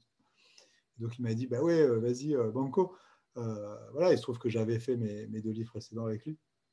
Si, si, si j'avais eu cette idée, j'avais appelé, je ne sais pas, disons Albin Michel, en disant euh, Salut Albin Michel, euh, j'ai un roman, euh, j'ai écrit 30 pages d'un roman d'un prix Nobel d'économie qui propose la Paris pour tous, ça vous dit? Je ne sais pas, ils auraient peut-être dit oui, hein, je dis rien, j'en sais rien, mais il se trouve que là, j'ai une relation de confiance avec lui. Et, et, puis cette relation de confiance, elle va du début jusqu'à la fin. C'est-à-dire que bah, voilà, on a travaillé ensemble sur la cour, on a travaillé ensemble sur, sur la façon de parler du livre. Euh, et c'était important parce que justement, c'est un livre qui, a, qui, a, un discours politique. Euh, moi, je ne m'imagine pas faire un discours euh, hyper décroissant chez un éditeur qui sort, je sais pas moi, 75 livres par an, comme, une, comme, comme du supermarché. Il y a quand même beaucoup d'éditeurs, de gros éditeurs, on va dire, qui ont une, une vision, on va dire, plus industrielle de, de, ce qu'est leur métier. Enfin, ils, ils, en ont le droit, hein, je veux dire, mais ça, ça, a été bizarre aussi pour moi et d'ailleurs, j'ai toujours trouvé bizarre, je, là je, vous le dis, on est entre nous, hein, mais je trouve toujours bizarre que des gens qui ont des discours politiques assez radicaux euh, le fassent chez des éditeurs euh, euh, qui sont des très grands groupes, qui appartiennent à des très grands groupes et qui ont des logiques très industrialisées. Ça, me semble toujours un peu incongru. Je me dis, ben, c'est pas complètement cohérent. Donc là, honnêtement, autant la grande panne, je dis pas, j'aurais pu le faire chez Albin Michel, mais, mais celui-là, ça, me semblait évident aussi qu'il sorte chez un éditeur indépendant parce que euh, y a une cohérence euh, programmatique entre euh, le tripode, on va dire, et, et Émilien Long. mais maintenant, alors, vous, me demandiez aussi, c'était intéressant, la difficulté quand on est dans le champ littéraire à, sortir du rang. Je, suis tout à fait d'accord, je pense que c'est difficile. Par exemple, Livre Hebdo a fait un article sur, sur Paris pour tous. Bon, ils ont demandé une photo. Je dis bah non, pas donner une photo de moi. Déjà, j'écris sous pseudonyme. Euh, à quoi ça sert? Qu'est-ce qu'on s'en fiche d'avoir la photo de quelqu'un dont on ne sait même pas qui c'est derrière? Enfin, et, voilà, c'est toujours un peu compliqué parce qu'en fait, le, système littéraire, il est hyper codifié. Tout, tout est vachement. Euh, euh, chacun doit jouer bien son rôle. L'auteur, il, fait ceci, l'attaché de presse fait cela. Et, c'est vrai que c'est difficile. Là encore, c'est un des avantages de l'édition indépendante, c'est qu'on peut parler avec l'éditeur, on peut dire ah, mais je pense qu'il faudrait faire comme ci, comme ça, qu'est-ce que tu en penses et, là, oui, je pense que, euh, bon, je pense que vous êtes nombreux, nombreuses ici à, penser que l'édition indépendante, c'est a priori souvent quand même un, espace très fécond et très créatif. Moi, je le pense aussi. Maintenant, euh, il y a aussi des, bons livres qui sortent chez les gros éditeurs. Il ne faut, pas, il faut pas, le réfuter. Mais ce qui est sûr, c'est qu'en tout cas, euh, vraiment, ce livre-là, pour moi, il fait sens euh, dans une maison comme le Tripode, même si le Tripode n'est pas politique. C'est ça qui est intéressant, c'est c'est rare qu'il fasse euh, des trucs politiques, mais c'est ça qui, est chouette avec cette maison, c'est qu'elle est très, très plastique, elle est très ouverte à des choses du moment que justement, c'est pas, ça rentre pas dans une case. Et là, en l'occurrence, ça rentrait pas dans une case puisque c'est c'est pas un type de livre qu'on a l'habitude de lire, et donc du coup, ça a toute sa place au Tripode. avant que vous nous présentiez l'équipe de campagne, parce qu'elle est quand même particulière aussi, cette équipe de campagne, j'aimerais bien que vous fassiez un, un petit topo de, chaque, de chaque personnage, parce qu'ils sont véritablement extrêmement singuliers. on a pour habitude de faire une petite photo de groupe. Donc pour le coup, ce ne sera pas pour Livre Hebdo, promis, mais on a pour habitude de faire une photo. 3, 2, 1.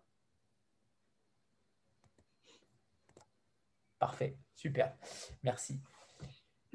C'est mignon. Euh, donc, donc, oui, Adrien, pour, pour la galerie de personnages euh, de, l'équipe de campagne, euh, pour être précis, et notamment Suleiman, notamment Suleiman, pardon. Oui, alors je, vais vous donner encore un, petit secret d'écrivain parce que je pense que ça fait partie des trucs intéressants à partager. enfin, j'imagine que pour les lecteurs, c'est intéressant de, de, voir la fabrique un peu de, du travail de l'écrivain.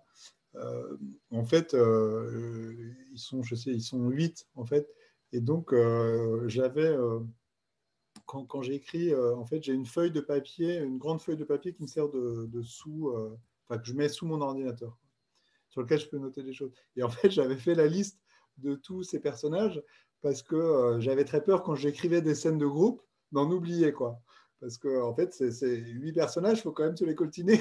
Il faut qu'ils interviennent et tout, il faut qu'ils aient tous leur caractère et tout. Donc j'avais ma petite liste de toute cette équipe de campagne. Enfin, j'avais fait comme une espèce de constellation de livres avec euh, Elisabeth, la candidate, Nadia, la journaliste, Philippe Martin, le, vieux journaliste qui, s'est installé à la campagne, qui est, assez marrant aussi justement dans, ce qu'il amène dans le livre. Et, tout.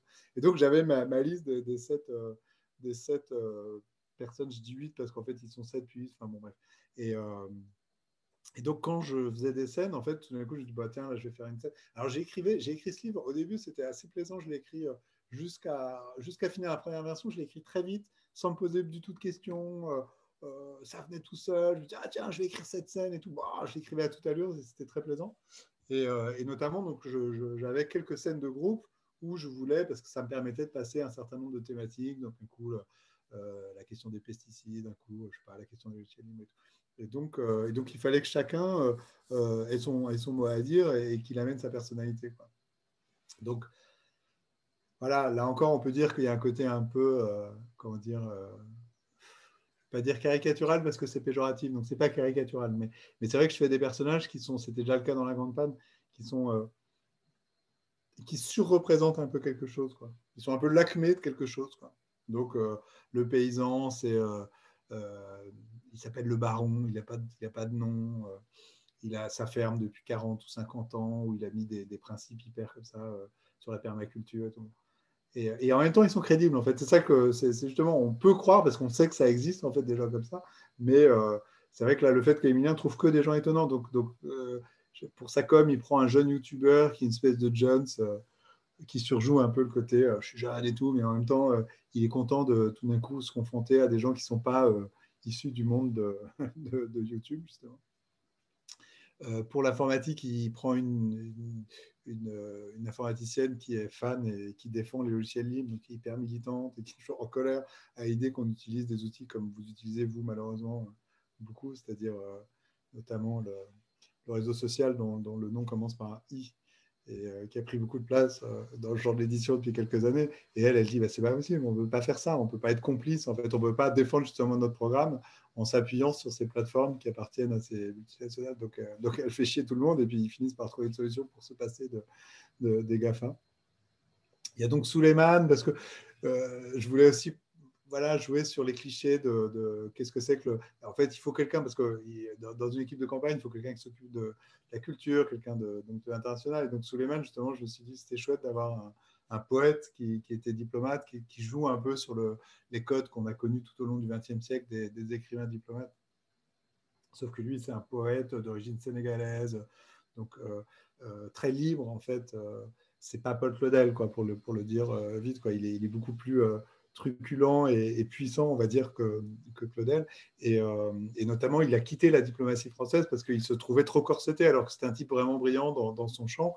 Il a préféré revenir à sa, vie de poète plutôt que, plutôt que de, rester. Euh, il devait être nommé ambassadeur à Berlin. Il a préféré euh, ne, pas faire ça. Donc là encore, je suis un peu dans la caricature parce qu'en vrai, il n'y a pas d'ambassadeur d'origine sénégalaise qu'on aurait nommé à Berlin. Ça n'existe pas en France, malheureusement. Surtout poète surtout poète.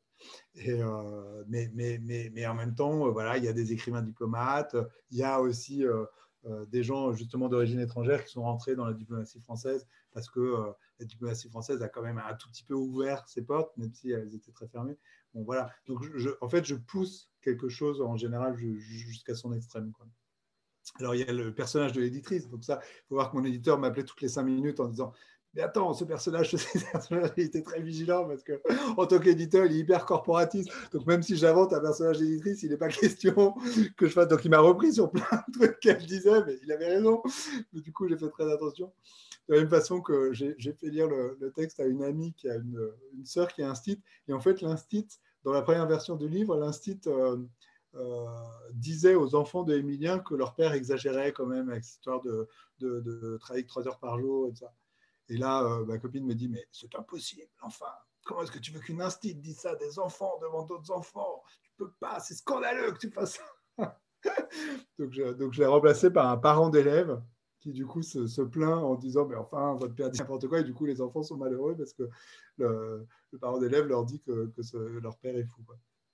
Donc, euh, donc voilà, donc j'aime bien ces personnages, en fait, euh, qui sont qui, nourrissent vachement le, livre et comme je vous disais, qui sont rentrés dans, la deuxième séquence d'écriture, qui a été plus dure. Hein. À l'automne, je me suis retrouvé à, galérer parce qu'il fallait vraiment euh, serrer les boulons et justement pour que le livre, comme, disait euh, Karine, pour que le livre soit drôle, soit plaisant et tout, en fait, c'est un gros boulot de, de, serrer tout le temps euh, pour que toutes les scènes soient tout le temps pris, pris, pris, qu'il n'y ait pas de relâchement de l'attention et tout ça. Euh, et, qu'en même temps l'ensemble de justement de, ce que je veux dire politiquement soit abordé euh, toujours par des scènes un peu nouvelles et tout, qui soient pas tout le temps autour d'une table. Vous savez, c'est le problème des séries politiques, c'est que les mecs sont autour d'une table et discutent quoi. Et donc il faut aussi un peu euh, les sortir de leur table, même si c'est pas une série. Même dans un roman, on a quand même envie d'avoir des décors un peu plus marrants. Donc j'aime beaucoup la scène où, ils partent avec le, il y a juste Émilien et le Baron et ils sont comme ça avec l'âne qui tire la roulotte.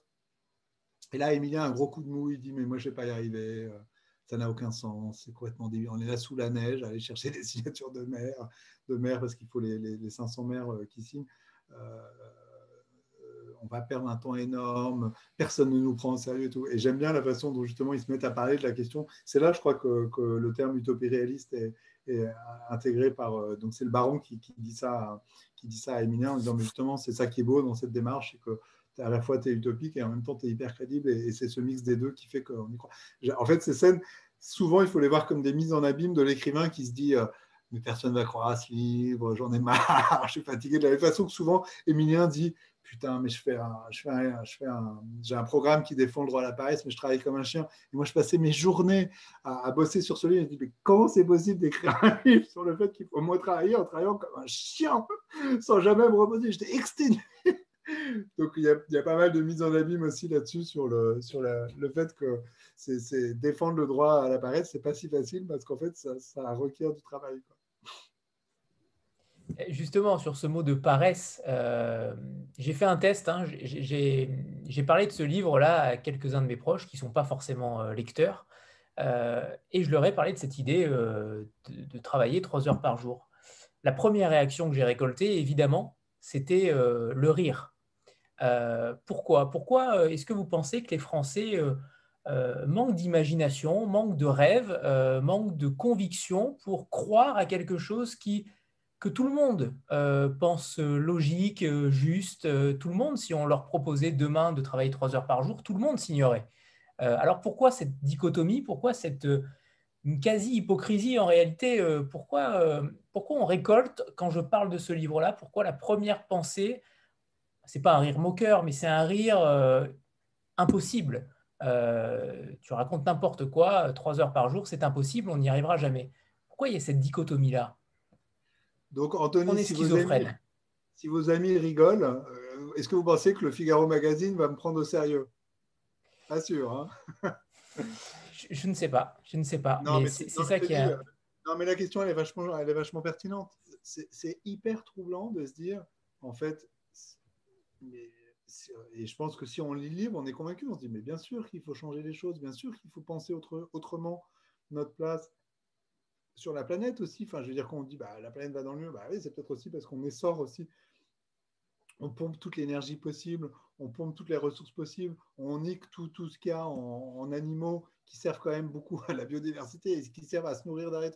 On est en train de tout péter, mais, malgré tout, faisons comme si de rien n'était. Et là, on est vraiment dans la logique de, en effet, euh, euh, la grenouille qu'on met dans une casserole euh, d'eau froide et qu'on chauffe petit à petit. C'est-à-dire qu'en fait, les gens, si on. Je, crois que je le dis à un moment donné, je dis, mais si on débarquait de Mars et qu'on regardait la situation, on dit, mais c'est un truc aberrant. Dire, les choses sont illogiques. Les gens se font chier toute la journée, ils travaillent dans les conditions de merde. Euh, et ensuite, du coup, euh, euh, courent après justement les vacances, le, le, le, les loisirs, consomment, en fait, je veux dire, consomment pour, pour, pour expier en fait la souffrance qu'ils ont eue au travail. Et, et, en effet, la grenouille, ben, en fait, la température a monté petit à petit, et donc elle s'est pas rendue compte que, que, que, que l'eau était bouillante. Je pense que c'est un peu ça ce qui se passe avec nos sociétés, c'est-à-dire qu'on prend les enfants euh, bah, dès l'école, on, leur martèle que le boulot, euh, c'est le seul moyen de s'en sortir, qu'il n'y a rien de pire que le chômage. déjà, c'est quand même génial. Le chômage, en fait, c'est le, spectre du chômage. en effet, s'il y avait un revenu universel, on ne dirait pas le problème, c'est le spectre du chômage. C'est qu'est-ce que tu as envie, toi, de, de, faire dans ta vie pour te sentir bien dans tes baskets, pour être heureux, On, on, construit, en fait, on construit dès l'enfance l'idée que ce qui compte, c'est d'avoir un boulot et de gagner sa vie et, donc du coup de, de, de, de, passer tout le reste en fait au second plan derrière cette logique de, euh, du revenu et donc du revenu par le travail. Euh, euh, quand on dit, enfin, ce, que, ce que vous dites, Anthony, est très juste. Quand on dit aux gens, mais en fait, on pourrait changer les choses, les gens rigolent en disant non, c'est impossible. Quoi. Alors là, qu'est-ce qui coince en ce moment? C'est vrai, quand le Covid est arrivé, on s'est dit putain, ça va, ça va tout péter et au moins, euh, on va redéfinir les choses. Mais en fait, pas du tout. C'est-à-dire, euh, moi, on va dire, il y a deux façons de, considérer ce, point de vue, ces questions. Soit on se dit, il y a euh, des multinationales qui ont pris le contrôle de nos pensées par la publicité, les lobbies manipulent les hommes politiques, ainsi de suite. Bon, on peut penser ça. moi, j'ai du mal à croire que ça soit suffisant pour pour euh, que euh, tout le monde, comme des moutons, euh, accepte de, signer face à des, conditions de vie qui ne sont pas terribles. Je pense qu'il y a quand même une responsabilité chez tout le monde. Et je reviens encore à GB. Il y a une planche que j'aimais beaucoup, que, je cite dans, Paris pour tous, où en fait, il, déroule en parallèle deux, deux, histoires avec les mêmes personnages, c'est-à-dire des gens qui partent au boulot le matin, qui vont prendre leur train, leur, leur RER e pour aller au travail. Et en fait, euh, euh, dans un cas, ils sont soumis, euh, ils, courbent les chines, ils vont entrer dans leur bureau, ils vont, vont, faire ce que le patron leur dit de faire, etc. Et, à la fin, il dit, bah oui, c'est la masse. Et bien ensuite, il reprend exactement le, même groupe. Et là, il dit, mais là, il se passe quelque chose. Ils ont l'œil qui brille, ils rêvent, ils, vont partir, ils, ne vont pas aller au travail aujourd'hui, ils vont tout envoyer péter, ainsi de suite. Et, et, là, il dit, bah oui, c'est la masse. Et là, il finit, et c'est cette phrase très complexe et très belle et en même temps euh, euh, très troublante, je trouve, dans le livre de Gémé. Il dit euh, bah, Oui, c'est les mêmes. Bien sûr que c'est les mêmes. Et, c'est ça le truc, c'est qu'en fait, c'est nous. En fait, nous, on est complices de ce système. Vous, vous êtes complices, vous utilisez, vous utilisez Instagram. Aucun d'entre vous ne s'est fait chier à se dire mais on va bâtir un réseau social indépendant sur des serveurs autogérés. Non, vous acceptez de, vous appuyer sur, euh, sur Facebook qui va monétiser un max tout ce que vous faites, tous vos posts, et ainsi de suite. Et pourtant, vous êtes des gens gentils. On sait que vous êtes des gens gentils. Mais vous êtes complices euh, par un petit bout. Il y a plein de trucs sur lesquels vous luttez, puis là, vous n'arrivez pas à lutter parce que vous aimez Instagram, parce que c'est tellement pratique, c'est tellement efficace, c'est chouette, on a créé des communautés, ainsi de suite. Ah bah oui, les amis, mais ça fait 30 ans que, ça fait 30 ans que des gens inventent un web alternatif et tout. il fallait s'en saisir. Ah, ben on aurait pu s'en saisir, ah, on n'a pas le temps, ça marche bien, c'est efficace, euh, c'est multiplateforme et tout. Ah, ben ouais, mais alors quoi? Et en fait, on est tous complices. Je dis vous, mais je veux dire, euh, bon, moi je ne suis pas sur Instagram, Dieu, m'en préserve, mais je veux dire, moi aussi, j'ai plein de complicité dans ma vie de tous les jours. Je vais au supermarché, euh, voilà, j'utilise certains services de, multinationales, en, des GAFA, etc. Très peu quand même. Moi, j'en utilise très peu. Mais, euh, mais, mais, on a tous nos parts de complicité. Et c'est ça qui fait que le, monde parfois se fossilise. Hein, parce qu'en fait, c'est très dur de lutter tout le temps. Il faudrait, on en connaît des gens, enfin, vous en connaissez certainement. Moi, j'en connais des gens qui sont hyper radicaux, qui, n'achètent jamais rien avec du plastique, euh, n'achètent jamais évidemment rien avec des pesticides, n'utilisent jamais aucun service euh, qui, appartient à une multinationale, n'ont pas de smartphone, etc., etc., n'ont pas de bagnole, roulent à vélo, c'est génial en fait.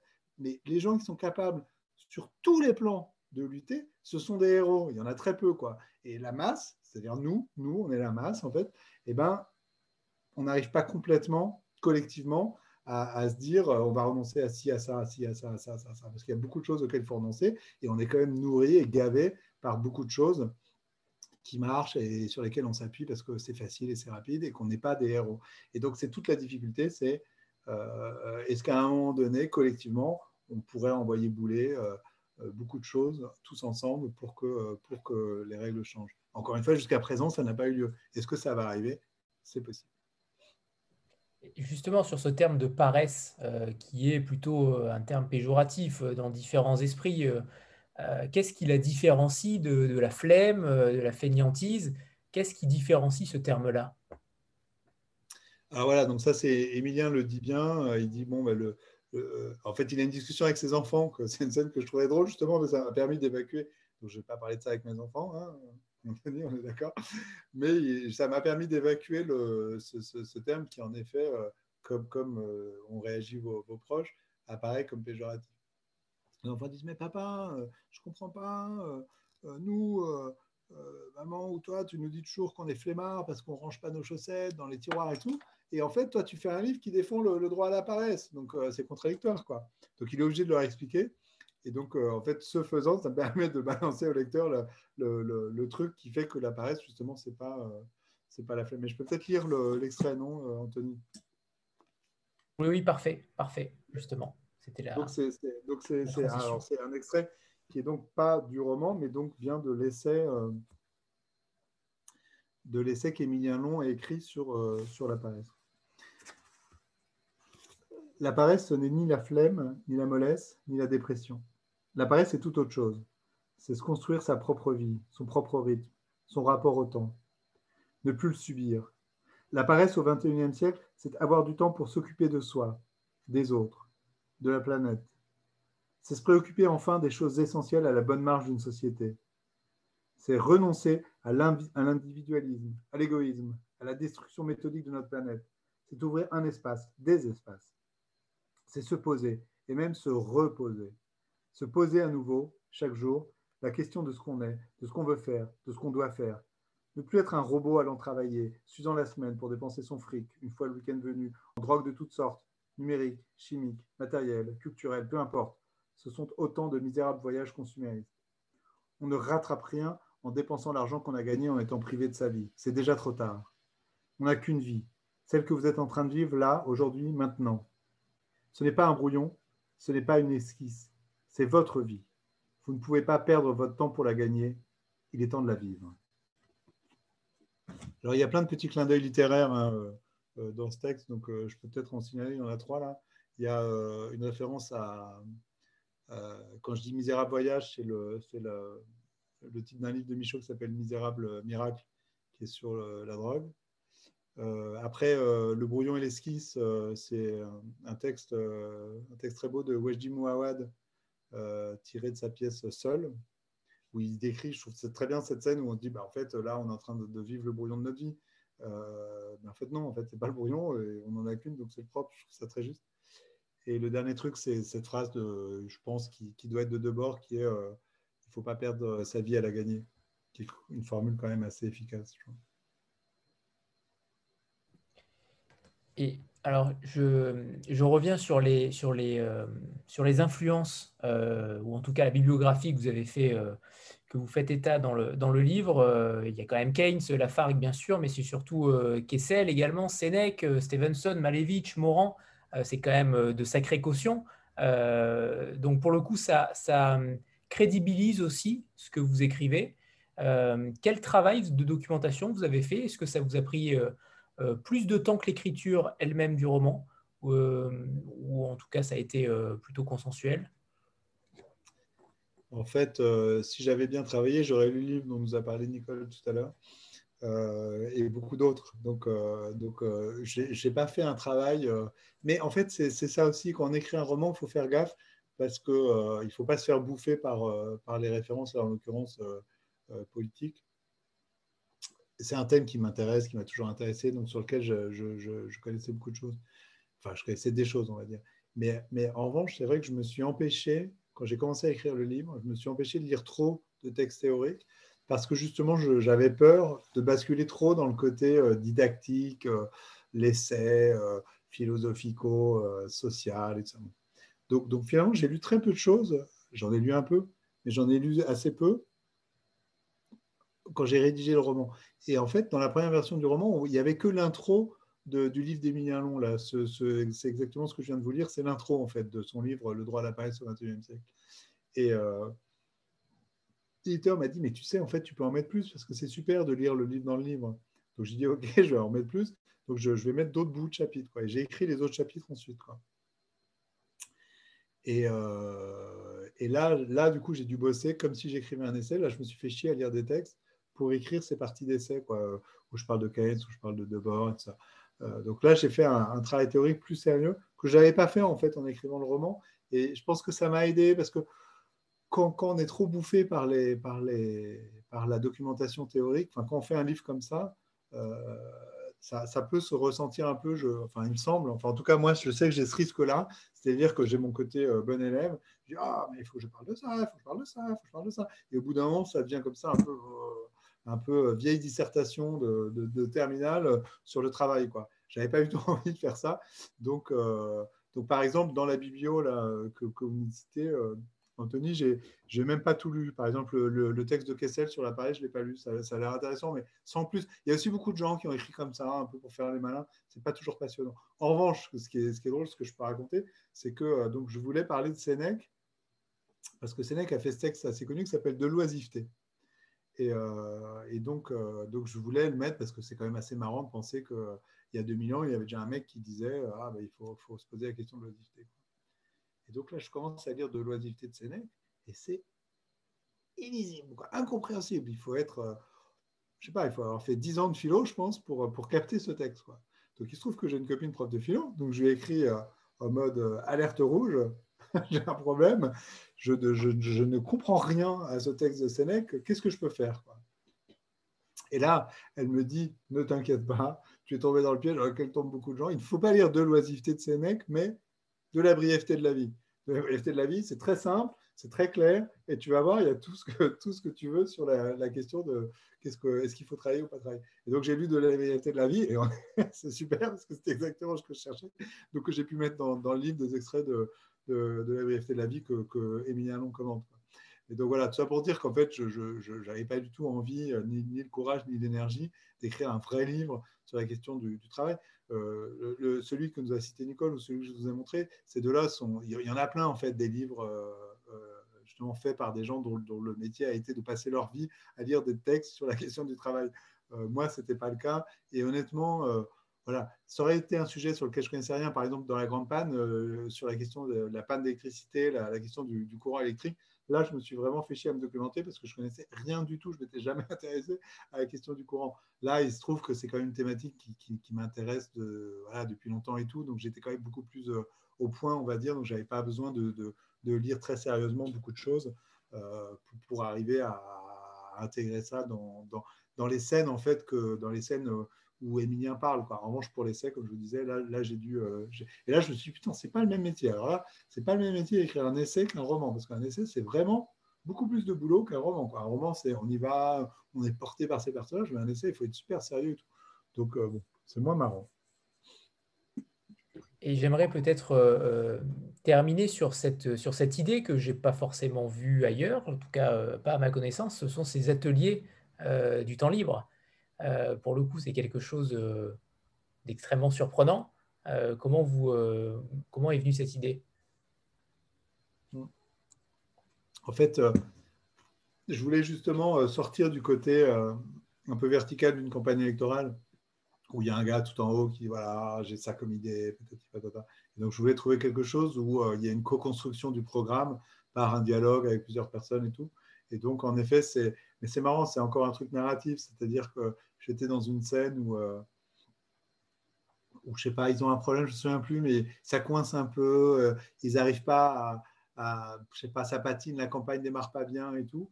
Et, euh, et, là, il y a Johanna, donc la directrice de campagne, qui est un super personnage. J'en ai pas parlé quand j'ai fait la, la des personnages. J'aime beaucoup ce personnage de Johanna qui dirige le labo de, du CNRS de, de Emilien à, Marseille, qui, a sa grosse moto et tout. J'aime beaucoup ce personnage et puis qui a, un souci à la fin, mais je peux pas, peux pas en parler pour les gens qui n'ont pas lu le livre en entier. Et donc, à un moment donné, pour débloquer la situation, elle dit Ah, mais on pourrait inventer ce, cette idée de, faire des ateliers. Ça, je pense que c'est quelque chose qui, qui, qui, ferait vraiment sens euh, dans, dans, notre France contemporaine. Alors là encore, euh, il se trouve qu'on a un président qui, comme il est malin, a, a, inventé quelque chose qui ressemblait un petit peu, mais justement euh, uniquement euh, dans, dans, une logique qui, était, qui remontait vers lui. Mais c'est vrai que ça serait vachement intéressant de, de, faire en sorte que, que, les Français se parlent en fait en n'étant pas les mêmes. C'est-à-dire qu'on a un peu tendance à, à, être dans des cercles, en fait, cercle des lecteurs, le cercle des, des, gens qui aiment j'en sais rien moi, le, miel, le miel bio, euh, le cercle des, écrivains. On, est dans les communautés, on se parle beaucoup entre soi, et puis en fait, c'est dur de, franchir des, frontières comme ça, invisibles, ou d'ailleurs visibles. Et, euh, c'est vrai que ces ateliers du temps libre, c'est aussi euh, permettre à ce que des gens euh, euh très très différents, qui n'ont rien en commun, en fait, se retrouvent et, et, et parlent ensemble et donc, évidemment, là, c'est dans cette thématique du temps libre, c'est qu'est-ce qu'on fait, en fait, euh, à partir du moment où on va récupérer du temps, euh, puisqu'on va travailler moins, qu'est-ce qu'on va faire de ce temps, euh, comment on va l'utiliser pour, pour, voilà, pour, pour, que les journées se déroulent, puisque comme, je, du coup, je n'ai plus répondu sur ce que, ah bah si, je l'ai dit dans le texte, que la flemme, c'était pas la, que la paresse, c'était pas la flemme, et donc on fait des choses, même quand on n'a que trois heures de travail par jour, parce qu'en fait, l'idée, c'est qu'au contraire, on, on, se repose la question de ce qu'on a envie de faire vraiment. Et donc, du coup, les gens se retrouvent pour parler honnêtement, j'aurais pu, le pu le développer plus dans le livre. Ça aurait peut-être été intéressant de faire une scène dans une réunion comme ça, avec des gens très différents qui se parlent, justement pour avoir le, pour avoir le, point de vue des gens qui ne sont pas dans la campagne, mais qui ont envie de se saisir de. C'est peut-être ce qui manque euh, dans le roman. Je me dis ça, je me dis peut-être que j'aurais dû raconter plus du point de vue euh, de, de, de, de, citoyens lambda, en fait, qui se retrouvent un peu embarqués. Mais après, en même temps, je me dis, mais c'est le lecteur, euh, regarde, en fait, le lecteur, c'est lui, en fait, c'est le citoyen qui se retrouve à, regarder ce qui est en train de se passer dans la campagne. Donc, j'ai peut-être pas besoin de le mettre en scène dans le livre. J'avais le même défaut, d'ailleurs, dans, La Grande Panne. Je trouve que c'est déjà qu'on fait un roman choral où il y a pas mal de personnages et tout. Si en plus, il faut rajouter des personnages de, gens qui sont en train de regarder ce que nous, lecteurs, on est en train de découvrir, alors, dans, la grande page, j'avais trouvé cette astuce qui marchait pas mal de, de, de sé séquences d'articles de, journaux, en fait, d'un type qui, euh, faisait un journal au plomb euh, parce qu'il n'y avait plus d'électricité. Donc, en fait, il écrivait un, reportage tous les jours. Donc, ça me permettait de, raconter, de, faire vivre euh, des, séquences comme ça avec des Français qui étaient pris dans, dans la panne d'électricité un peu partout. Là, ça manque peut-être un peu dans Paris pour tous, mais justement, dans le 2, je pense que je pourrais peut-être prendre plus de temps pour, euh, pour avoir des, des, des, citoyens qui se retrouvent justement euh, dans cette logique où maintenant ils ont du temps libre et qu'est-ce qu'ils font et comment s'organise leur vie.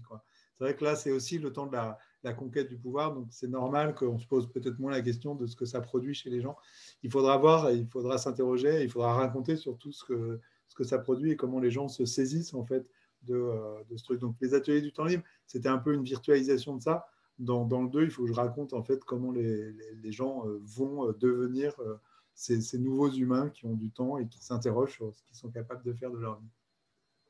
Alors justement, ce, ce deuxième roman, euh, enfin cette suite, pardon, euh, comment est-ce que vous êtes déjà en train d'écrire? Est-ce que euh, c'est en, en germe? Comment ça, se, comment ça se profile? Non, non, je n'ai pas commencé à écrire. Euh, je, je, me suis dit ça, en fait, quand j'ai fini le livre, c'était vraiment il n'y a pas très longtemps. Hein, je l'ai fini fin décembre, début janvier. Je me suis dit, putain, mais je pourrais enchaîner direct sur la 2 parce que je suis dedans, quoi. J'ai je, je, tous les personnages en tête et tout. Puis je suis dans cette excitation. Quand on écrit un livre, on est quand même un peu porté par une excitation et tout. Après, ça retombe. Donc je me suis dit, mais en fait, je vais peut-être enchaîner. Ça serait, ça serait marrant d'écrire les deux à la suite, quoi. Et après, je me suis dit, ah, il ne faut pas que je le fasse trop tôt parce qu'il faut aussi que je prenne en compte, euh, d'une part, j'aimerais voir comment les lecteurs vont réagir, justement. Est-ce que, euh, voilà, qu'est-ce qui se passe, comment les gens euh, ressentent ce livre, parce que c'est vrai que la suite, elle marche aussi en fonction de si, le livre a marché, si, tout le monde s'en fout, si le livre sortait si le livre était sorti dans un flop intersidéral, il n'y a même pas d'intérêt à faire une suite. Quoi. Alors, je vous fais la suite de livres que personne n'a lu. Non, non. Donc déjà, il faut en effet que des gens l'aient lu. Et d'une part, et d'autre part, en effet, comment est-ce que les gens l'ont lu Qu'est-ce que ça, qu'est-ce que, qu'est-ce qui les a intéressés Et puis ensuite, c'est vraiment une histoire de temporalité. Le livre ne pourra pas sortir en 2022 parce qu'il y aura la présidentielle, donc il sortira en 2023. Et j'aime pas trop écrire des livres trop euh, loin en fait de leur date de sortie. Je trouve que j'aime bien. Euh, bien que voilà, euh, je l'écris et puis il sort peu de temps après. En tout cas, pour des livres comme ça, qui sont vachement en phase avec la société et tout ça, euh, si c'était de la grande littérature, voilà, complètement déconnecté du, réel, pourquoi pas. Mais, mais là, voilà, il y a, l'idée de saisir un peu le. Je pense que c'est pas mal que je laisse passer la campagne de 2022, qui sera certainement moins joyeuse que, que celle du livre, et qu'à ce moment-là, je me, replonge dans dans, tous ces personnages. Puis, ah, il faut dire que quand j'ai relu La Grande Panne, euh, donc euh, l'an dernier, là, au, confinement, je me suis dit, putain, en fait, je devrais faire une suite à La Grande Panne, j'aimerais bien voir ce que ces personnages sont devenus. Tout. Il y a un truc assez sympa quand on est écrivain à reprendre ces personnages qui, sont là, qu'on a fait vivre euh, il y a longtemps, parce que La Grande Panne, ça, date maintenant. La, première version, je l'ai écrite il y, a, 10 ans. Et donc, je me suis dit, donc j'ai aussi le projet d'écrire, donc je vais peut-être réécrire celui-ci avant. J'ai le projet d'écrire une suite de La Grande Panne qui serait, alors là, c'est vraiment un scoop, hein, je ne devrais pas le dire parce que ça, va rester sur YouTube, donc euh, donc c'est pas bien. Ah oui, mais Anthony m'a dit qu'on pourrait couper, donc là on va faire coupe, coupe, coupe, coupe. Euh. Non, mais je vais pas le dire en fait. Par superstition, il faut euh, faut jamais dire des choses avant qu'on les écrites. Donc je ne parle pas, mais je vais peut-être écrire la suite de la Grande Panne en reprenant certains des personnages de la Grande Panne, et ensuite seulement j'écrirai la suite avant de parler sur tous. Mais il faut que je fasse attention parce qu'après il y a un truc aussi terrible de se mettre à écrire des séries comme si j'étais un, un, type de chez Marvel qui, a, qui, a, ses personnages et qui les décline à l'infini. Il y a un truc très plaisant, j'ai pris beaucoup de plaisir à n'en parler pour tous, à inventer tous ces personnages, à, justement avoir des, des, des, gens étonnants et tout, et il y a un côté chouette. Après, les, les recycler, bon, au bout d'un moment, ça, ça, peut devenir un peu, un peu limite. Donc, il faut, que, il faut que je fasse attention. Mais je me dis, si chacun a une suite, et après, je m'arrête, promis, et je fais d'autres choses. Il faut savoir aussi que j'avais écrit un autre livre. De, de, il aurait dû avoir un Adrien Klent avant qui est un livre que j'aime bien, que je vais peut-être reprendre aussi, qui est un livre sur la mémoire, avec très, très peu de personnages, justement, euh, très différents de ceux-là. Je vais peut-être le reprendre aussi avant de, reprendre cela. En espérant que vous ne soyez pas dans le comité directeur ou au conseil des ministres d'Emilien Long euh, après la présidentielle de 2022. Enfin, d'Emilien Long, de, vous, c'est vous, Anthony, hein, qui, allez vous présenter, parce que je crois que de nous tous, c'est le seul qui, qui ait vraiment cette envie qu'un homme politique s'en saisisse. Donc, je vous propose, vous, de, devenir le candidat. Et moi, éventuellement, j'écrirai quelques-uns de vos discours bénévolement. C'est noté. C'est noté, c'est enregistré. Euh, merci Adrien euh, de, de, nous avoir consacré ces, euh, quasi deux heures. Euh, merci infiniment. Votre livre, il est. pourquoi c'est long quand on le voit sur YouTube, on se dit, mais comment ils ont tenu deux heures? Mais quand on est celui qui parle, on se dit, comment? On s'arrête déjà, mais j'aurais pu le faire encore trois ou quatre heures. Quatre heures, non, on a dit trois heures maximum. Ah mais, mais, mais, en effet, euh, c'était passionnant et, j'ai véritablement hâte de voir la suite, de lire la suite. Mais euh, pour le coup, celui-ci se suffit déjà à lui-même. Euh, clairement, c'est un grand livre. J'espère véritablement qu'il trouvera son, son public. Donc merci Adrien. En tout cas, comptez sur moi pour, pour en parler et sur certains euh, autres euh, également. Donc, euh, merci. Merci infiniment pour votre temps. Merci à vous. Merci d'avoir pris le temps de m'écouter. Et, je ne sais pas si à la fin du confinement, parce que ça, c'est né du confinement quand même, votre, vos, rencontres numériques. Peut-être que dans, un monde d'après, où au moins on pourra, à, défaut de renoncer à Instagram, au moins on pourra de nouveau faire des rencontres réelles. Euh, peut-être que vous allez finir par organiser des, vraies rencontres. Moi, je ne suis pas très loin de Nice, hein, Anthony, vous savez. Donc, euh, eh, je ne savais euh, pas. Je ne savais pas. J'ai cru comprendre que. Oui, oui, j'ai cru comprendre que. En effet, comme Emilien, ça fait quand même beaucoup de points communs. Hein. Donc, parfait, bien sûr, avec grand plaisir pour organiser des rencontres en physique. Certaines sont prévues. On verra, on verra ce qu'il en est plus tard. Mais oui, avec grand plaisir. Au revoir, Adrien. Merci beaucoup. Au revoir à tous. À tous. Au revoir tout le monde. Au revoir.